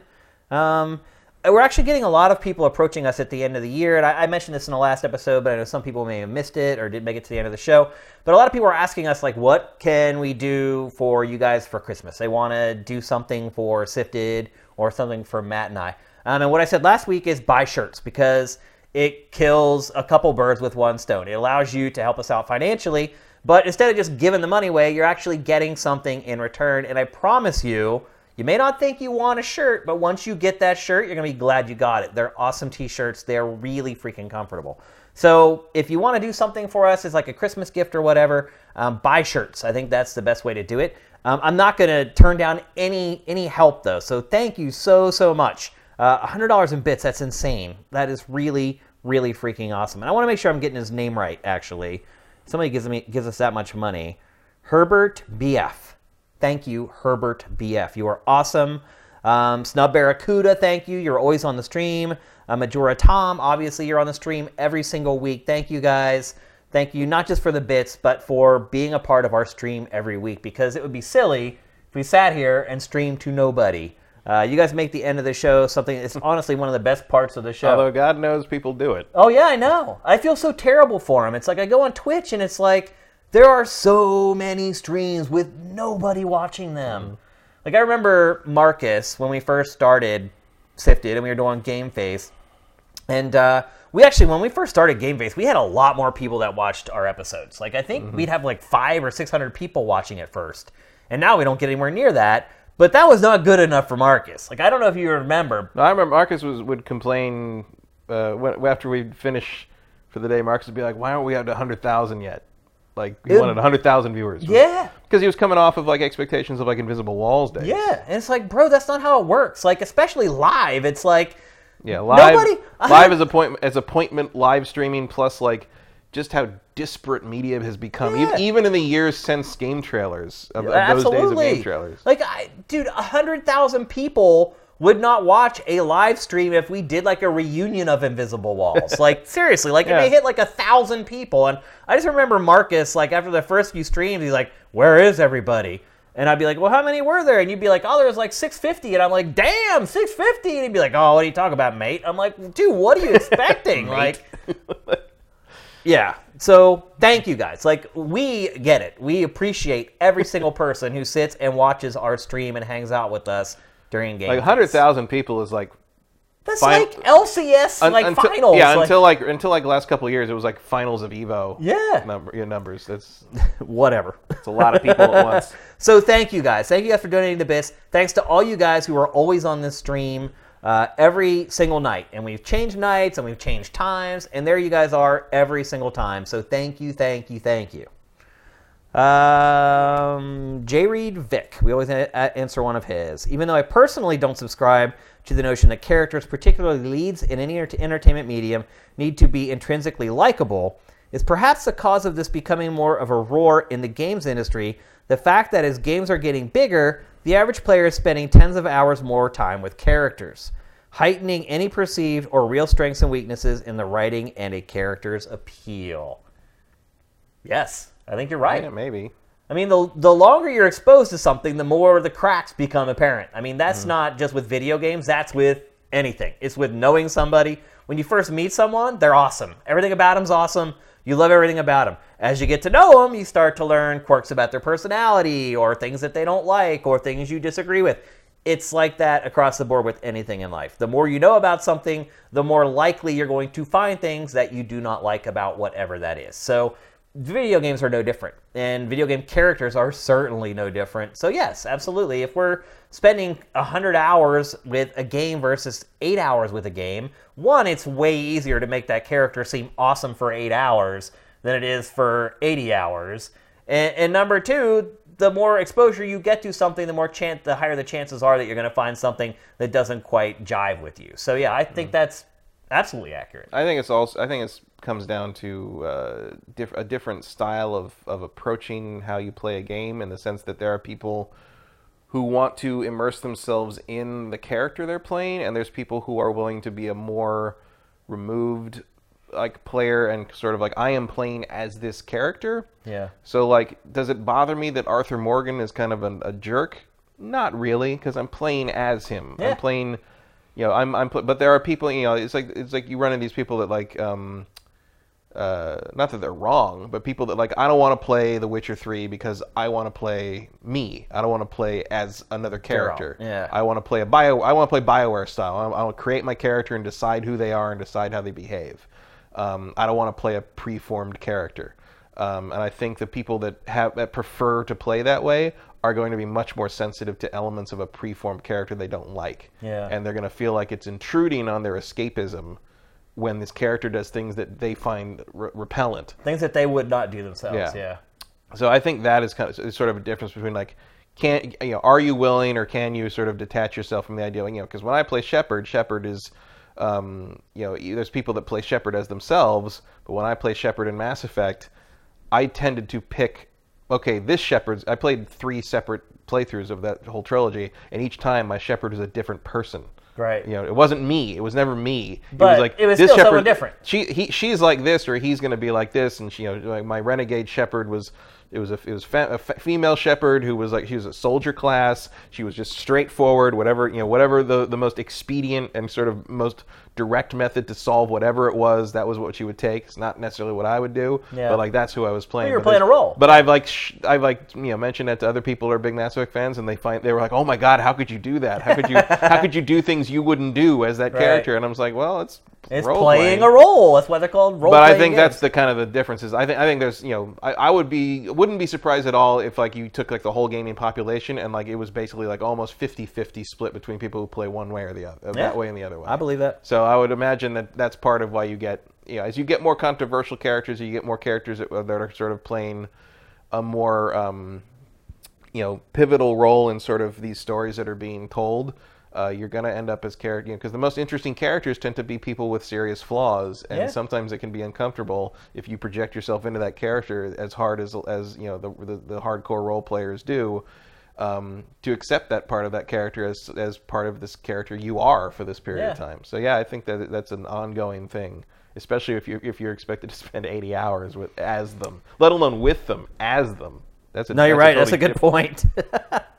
Let's see. Justin Horman, there was a recent list curated about unique video game urban legends.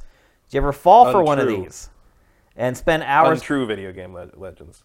What did I say? Unique. Oh, yeah. I don't know how I said it. I don't know why I said that. Untrue video game urban legends. Did you ever fall for one of these and spend hours trying to unlock something like naked Lara Croft or searching for the Yeti in GTA?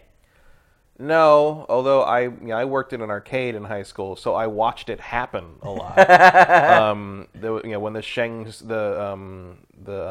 Long thing in the EGM April Fool's joke, where I think it was you had to play Street Fighter 2, because there was it was a mistranslation where Ryu's win quote says, "You must defeat Sheng Long to stand a chance." And that's actually a mistranslation of Dragon Punch. It basically means you have to defeat my Dragon Punch to stand a chance against me. Yeah. But people interpreted that to mean that this is an urban legend came up, Sheng Long was Ryu's master, who we would know now as Guy Kent, or the old man in Street Fighter 4, who was their actual master, Akuma's counterpart, Goken. That's what it was. Yeah. But back then we thought it was Sheng Long was his master, and you have to defeat him to be, it was a kung fu thing sort of. And so EGM ran that April Fool's joke where they doctored a bunch of screenshots and made it look like Sheng Long was this guy in gray with a ponytail. Yeah. Yep. Akuma comes from him. Akuma comes from this April Fool's joke, and he. So the idea was I think it was, if I remember right, you had to play the game. You had to get to M. Bison on one quarter without getting hit.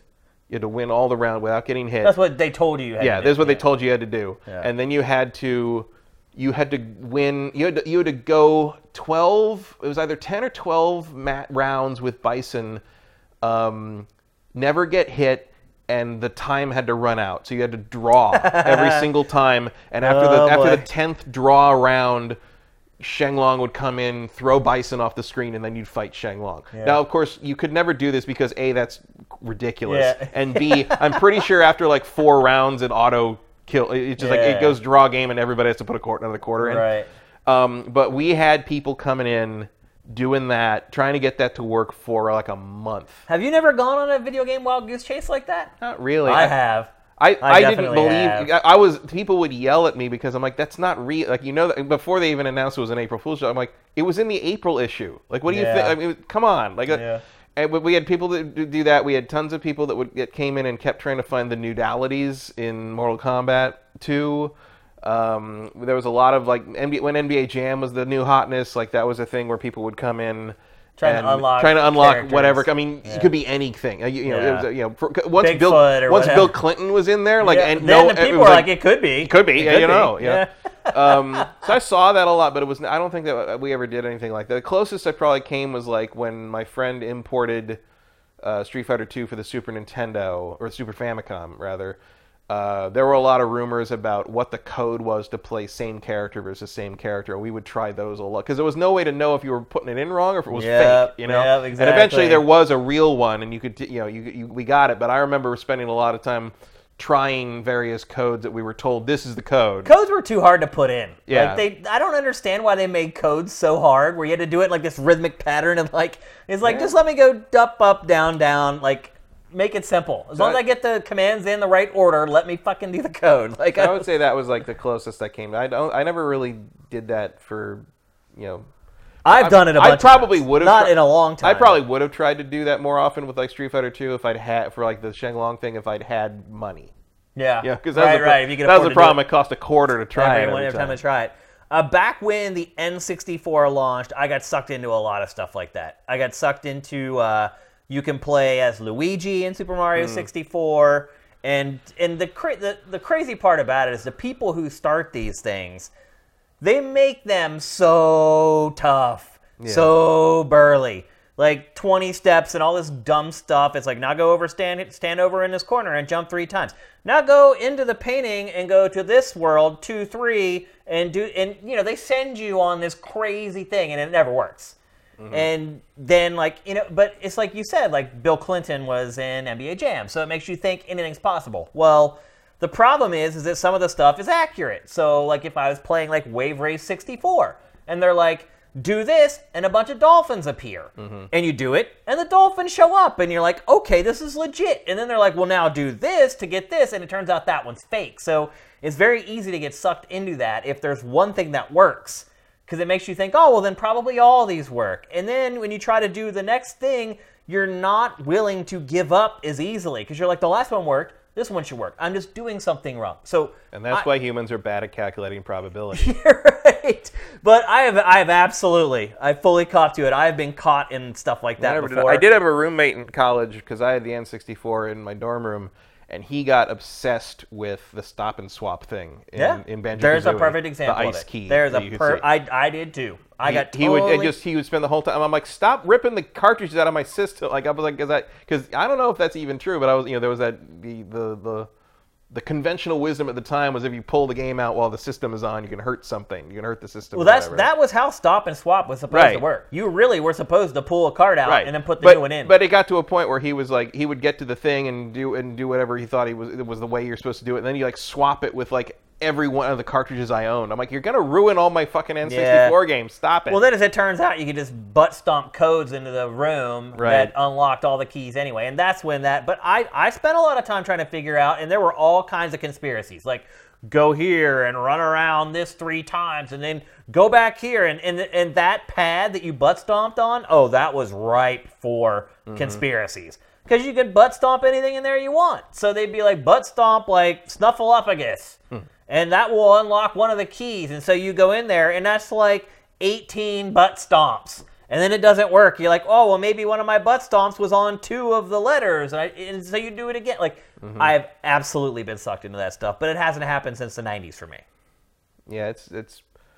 I just never had the patience for anything. So I was like, you do it. Yeah, I had a friend who was big on kind of ways like, oh, my friend said you could do this, or my uncle works at Nintendo said you could do that, and all that. I was like, all right, show me. No, all right, I'm going home. You can do it. I was like, I'm not going to do it. W. Matthews, Sega revealed that Project Judge, the next game from the Yakuza team, will be getting an English dub in addition to an English subtitles that are unique to Japanese and English tracks. What do you think traditionally Sega has not dubbed games from? Why Why do you think traditionally Sega has not dubbed games from that studio? Yes. So I think it says, what do you think? Because it's a change. What do you think? Question mark. Because it's a change. Oh, what do you think? Traditionally Sega has not dubbed games from that studio. I don't know. That's surprising. The last Yakuza game they dubbed was the original PS2 version of Yakuza 1, which was not the most well-received dub in the world, although there were some funny parts in it. Maybe not intentionally, but... I don't know, I think that's interesting.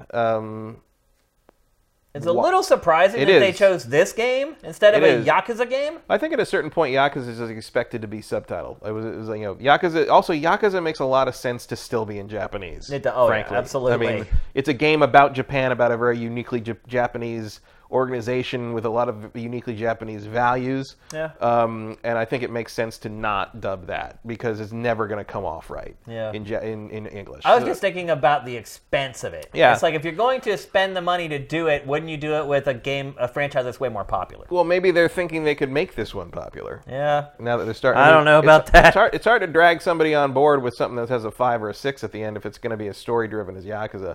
And also, you'd have a kind of a revolt on your hands from the fan base because it's like, well, now they're all different. You know, right. Like you want consistency in that kind of thing. Yeah. But if they think this might have some potential to break out beyond the usual Yakuza fan base, if it's not the same sort of like, you know. I mean, it looks very similar. It looks like they're using the similar part of the city and everything. But if it's kind of really taking like a page out of Ace Attorney.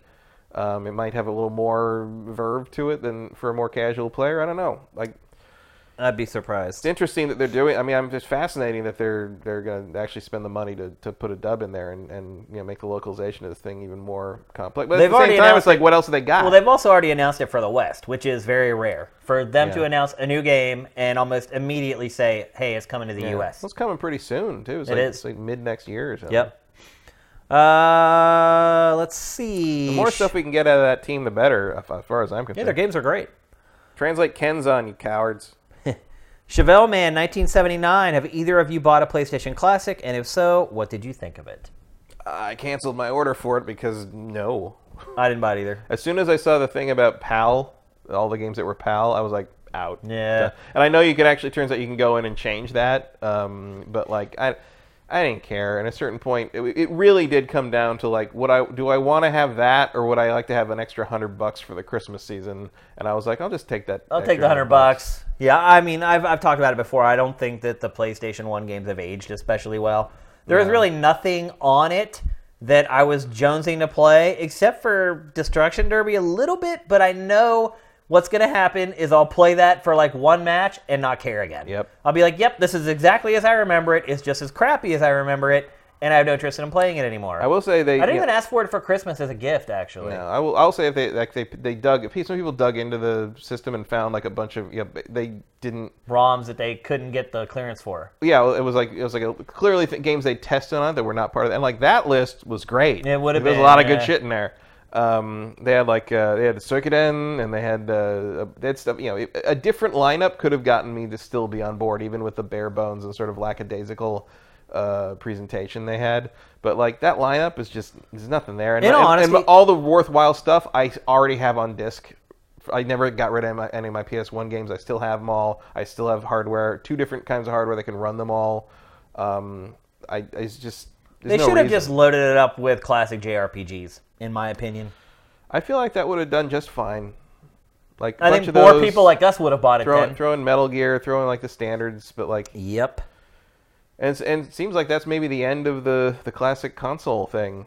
I think it's now that Nintendo's saying like, yeah, once Christmas is over, we're not restocking the NES Classic or the Super Nintendo Classic, so get them all they're hot. By the way, if you want either of those, you need to go get them over the holidays. The NES Classics are pretty plentiful at Best Buys right now, so I would say if you want one or don't have one or want to back up or want something to keep, because they're probably going to sell for a lot of money in another year or two. If you think about it. Yeah. They probably will. Like, a lot of money. If not even next year, but like 10 years from now, 15 years from now. Yeah, so they're going to focus... I mean, I'm a little disturbed by that just because it's like, hey, how about you put some frickin' Super Nintendo games on that, you know, the on the Switch before you start shutting down the Super Nintendo Classic stuff. Good point. Because I'm all for it. I mean, I'm more of a Super Nintendo fan than an NES fan. Me too. And absolutely. That would. Well, I bought the SNES Classic. I did not buy the NES Classic. And I haven't played a lot of the NES, whatever you call the NES service on the Switch. Although I haven't either. I haven't really touched it other than the day one to see if it worked. Like I've looked at it here and there. And they're updating and they're putting new games in. It's a decent, but it's all like NES stuff. I'm not that. If I played to death or I already own or I don't. And I like the idea where they're kind of putting up the special editions of them, where like you start Gradius off with like all your power ups, or they put you late in the game in Metroid and stuff. They're incentivizing you to just to like let's see the casual fans see like a later part of the game or something like that. That's cool. But if you were doing that with Super Nintendo games, I would be super on board with that. Like that'd be extra fun. Yeah. I don't know. Maybe I just want to play ActRaiser again. What do I know? Here's one from Vincent. You said you're anticipating Beyond Good and Evil 2 a lot for next year. But are you confident enough to consider drafting it? No. Nope. I learned my lesson, finally. I don't really think it's coming next year. Although, you know what? Now that we have, the 2 alternate picks... It wouldn't be a bad thing to throw in at the end as a surprise, but, I don't know. It's it looks pretty far along. I don't know what else they put there. I know some people have said, Watch Dogs 3, maybe, but I feel like Watch Dogs 3 is still not... I feel like we'd heard of it. I think it probably should be coming next year, though. It probably should have come this year, really. Yeah. I mean, Watch Dogs 2 was a while ago. I don't know what they're doing. 2 years. Watch Dogs 2? Oh yeah. Watch Dogs been a while. It's I don't know what's going on with Watch Dogs 3, but if they're this far along with Beyond Good and Evil, I feel like we're going to see Beyond Good and Evil first. We've obviously seen a ton of BG&E already, so. That would lead you to believe that. I don't know. Maybe I just don't want to believe something that awesome. I probably won't draft it. I've learned my lesson. Finally, I took a hard stance with our draft this year, and I did much better. So I'm going to stay on that path going forward. Derek D111, BG&E2 with a game that I didn't believe was actually going to come out, but it looks like it will. What is a game you guys gave up on that reappeared and was great? Good questions tonight, guys. That's a tough one. Mm-hmm. So first of all, you have to even think of a game that reappeared and released. It took a long time. I don't know if that's ever happened. Yeah, everyone I'm thinking of did not turn out great. Yeah, I mean, that's the problem. It's when they reappear, typically it's because they're in trouble. Yeah, they just got to get something out. And then if they do make it out, you see why it was in trouble. I can't think of anything that went away and then came back and was great. Eternal Darkness. Did it go away? Yeah. Because it was an N64 game. It was an N64 game, and then it kind of disappeared for a year or two, and then it came back as a GameCube game, and it was great. So, I'll go with that. It's not. It's not the gulf. There's actually several games that are like that, like Dinosaur Planet, becoming Star Fox Adventures. Star Fox Adventures. I don't know if I would call Star Fox Adventures great, but it was good. It was good. Yeah. There you go. There's a couple examples. That's all right. Yeah, that was more common in the days when Nintendo would delay something until it was good. Yeah. Basically. Yeah. Nintendo still kind of does that. Hopefully Metroid Prime 4. Maybe next. That'll be the next one. I'm definitely not drafting that. That's for damn sure. No, definitely not. Super Cordon Bleu. Do you think the Epic's Game Store will eventually eat into Steam sales? Given the fact that Epic will only take 12% of the game's revenue, while Steam and other platforms take 30%. Yes, we talked. Did you not watch last week's show? Yeah, It has been pointed out to me in the since then that there is a thing you can opt into on Steam that gives you everything, 100% or something. There's other options you can take. So there's devs I know that were not as they're a little more skeptical of the Epic Game Store getting that kind of traction. But well, today Discord undercut Epic. Now Discord is only taking 10%. This is great. This is so. Well, Sifted Store can be the first to pay developers to put their games on it, and no one will make any money. This is what we're talking about, though, when we always say competition is good. It's always good. That's why if you're a fan of PlayStation and you see a great Nintendo game, that's good. That's good for you even as a PlayStation owner because competition makes people raise their game, and they'll make better games. Whatever they're doing, they're going to do it better. They're going to strive to do it better. And you're seeing it. Look at this. Epic comes in, undercuts Steam. And literally a week later, Discord's like, hold my beer. Yep. And now it's just 10. So how low can it go? We are about to find out exactly how much it really costs. Yeah. Somewhere Gabe Newell sadly cancels his next Ferrari order. Yes, yeah, or his fleet, his livery of Ferraris that are on the way across the ocean right now. But we are about to see how much Steam has been gouging us all this time. And how well Steam can react. And truth be told, look, the cost of bandwidth has come down a ton since Steam was launched. But Steam has never passed those savings on to the consumer. No, Steam was always... Its profit margin has just increased and increased. And I think the argument you would probably hear for that internally, or at least from Valve, would be like, well, we're the ones who took that risk originally, so we're gonna keep reaping those profits until someone makes it impossible for it to do, and I guess that day has come. The day has definitely come. How much do you think they can cut down? I can't see it getting less than 8. 8 is... I mean, that's bare bones... Because you still have to pay people to operate. Yeah, you've still got the margins for operation. It's not just about how much it costs to send that file. Like someone who wanted to go like Elon Musk, cutthroat, psychotic with like employee. We'll lose a ton of money, but we'll make a ton because people will invest. I mean, like more like employee treatment. If you want to like run a people ragged in a borderline indentured servant situation, like you may drop it to 5. But that would be like, I don't think that'll happen. Bare operations, like you would have to have an end game in play. You'd have to be Elon Musk, and you'd have robots doing everything. Yeah, something like that. Which is pretty much what he's doing at this point. Well, not yet. Congrim1, what are your thoughts on the Street Fighter 5 sponsored content? We'd be watching any of the Capcom Cup. I'll probably watch the finals on Sunday. How do you feel about seeing ads in games that you paid full price for? It's silly. It's a way to get like more fight money for like to buy like the outfits and stuff.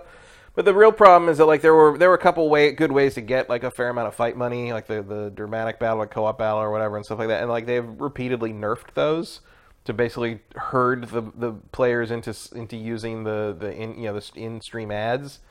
And, like, that's annoying. Like, I don't really use the fight money for much. I tend to just buy the packs when they're on sale, like, during the tournaments, because they usually do pretty good deals, like, you know, on outfits or whatever. Like, you know, 6 months to 8 months after they come out, you get a pretty good deal on something. I just play the game to play the game when I do it. But I totally understand why people feel like they're kind of getting like, free-to-play railroaded in this game they paid $50 or $60 for, and it's like, yeah, that's, and like, yeah, you're still paying money every season to subscribe and get the new characters and stuff. It's like, Capcom, how hard do you want to squeeze that stone? You know, at a certain point, it's just, you can't be losing that much money, like, right? Yeah. Like the business model feels very scattershot right now. So I don't know. I think it's silly at best and sort of sleazy at worst. And I guess my real opinion on that depends on what they're advertising to me. So, yep. I don't know. Here's a follow-up as well. Do you think Microsoft, Sony, or Nintendo would ever cut their share down to 12% or lower? I don't know. I don't know if they really have that same kind of pressure because they own the platform. Exactly. It's a closed system. Yeah. Nobody can come in and compete with them. Like, yeah, you can't undercut Microsoft to put something on an Xbox. Yeah, I mean, You can't ever sell Microsoft's first-party games. You can't sell Nintendo's first-party games. It'll just never happen. Yeah, I mean, the closest you get is like a brick-and-mortar store selling like Titanfall 2 for $5 on bargain bin, which I've seen everywhere this year. Yep.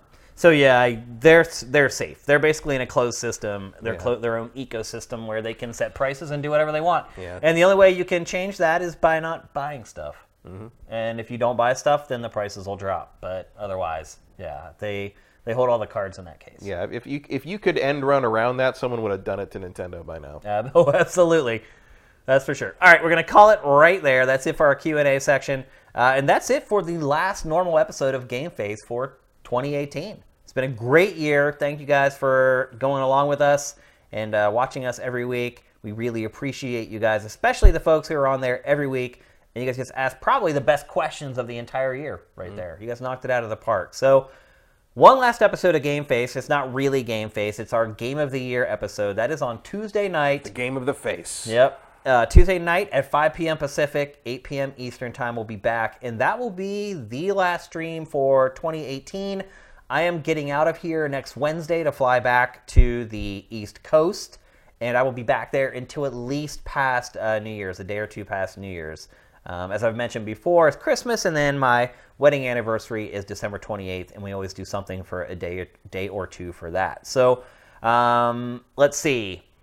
If you want to buy shirts, you should buy them in the next few days. Otherwise, they're not going to get shipped out until after we get back from the holidays. And otherwise, yeah, just get ready for our big Game of the Year blowout on Tuesday, and we'll see you then. Game Face is up and out.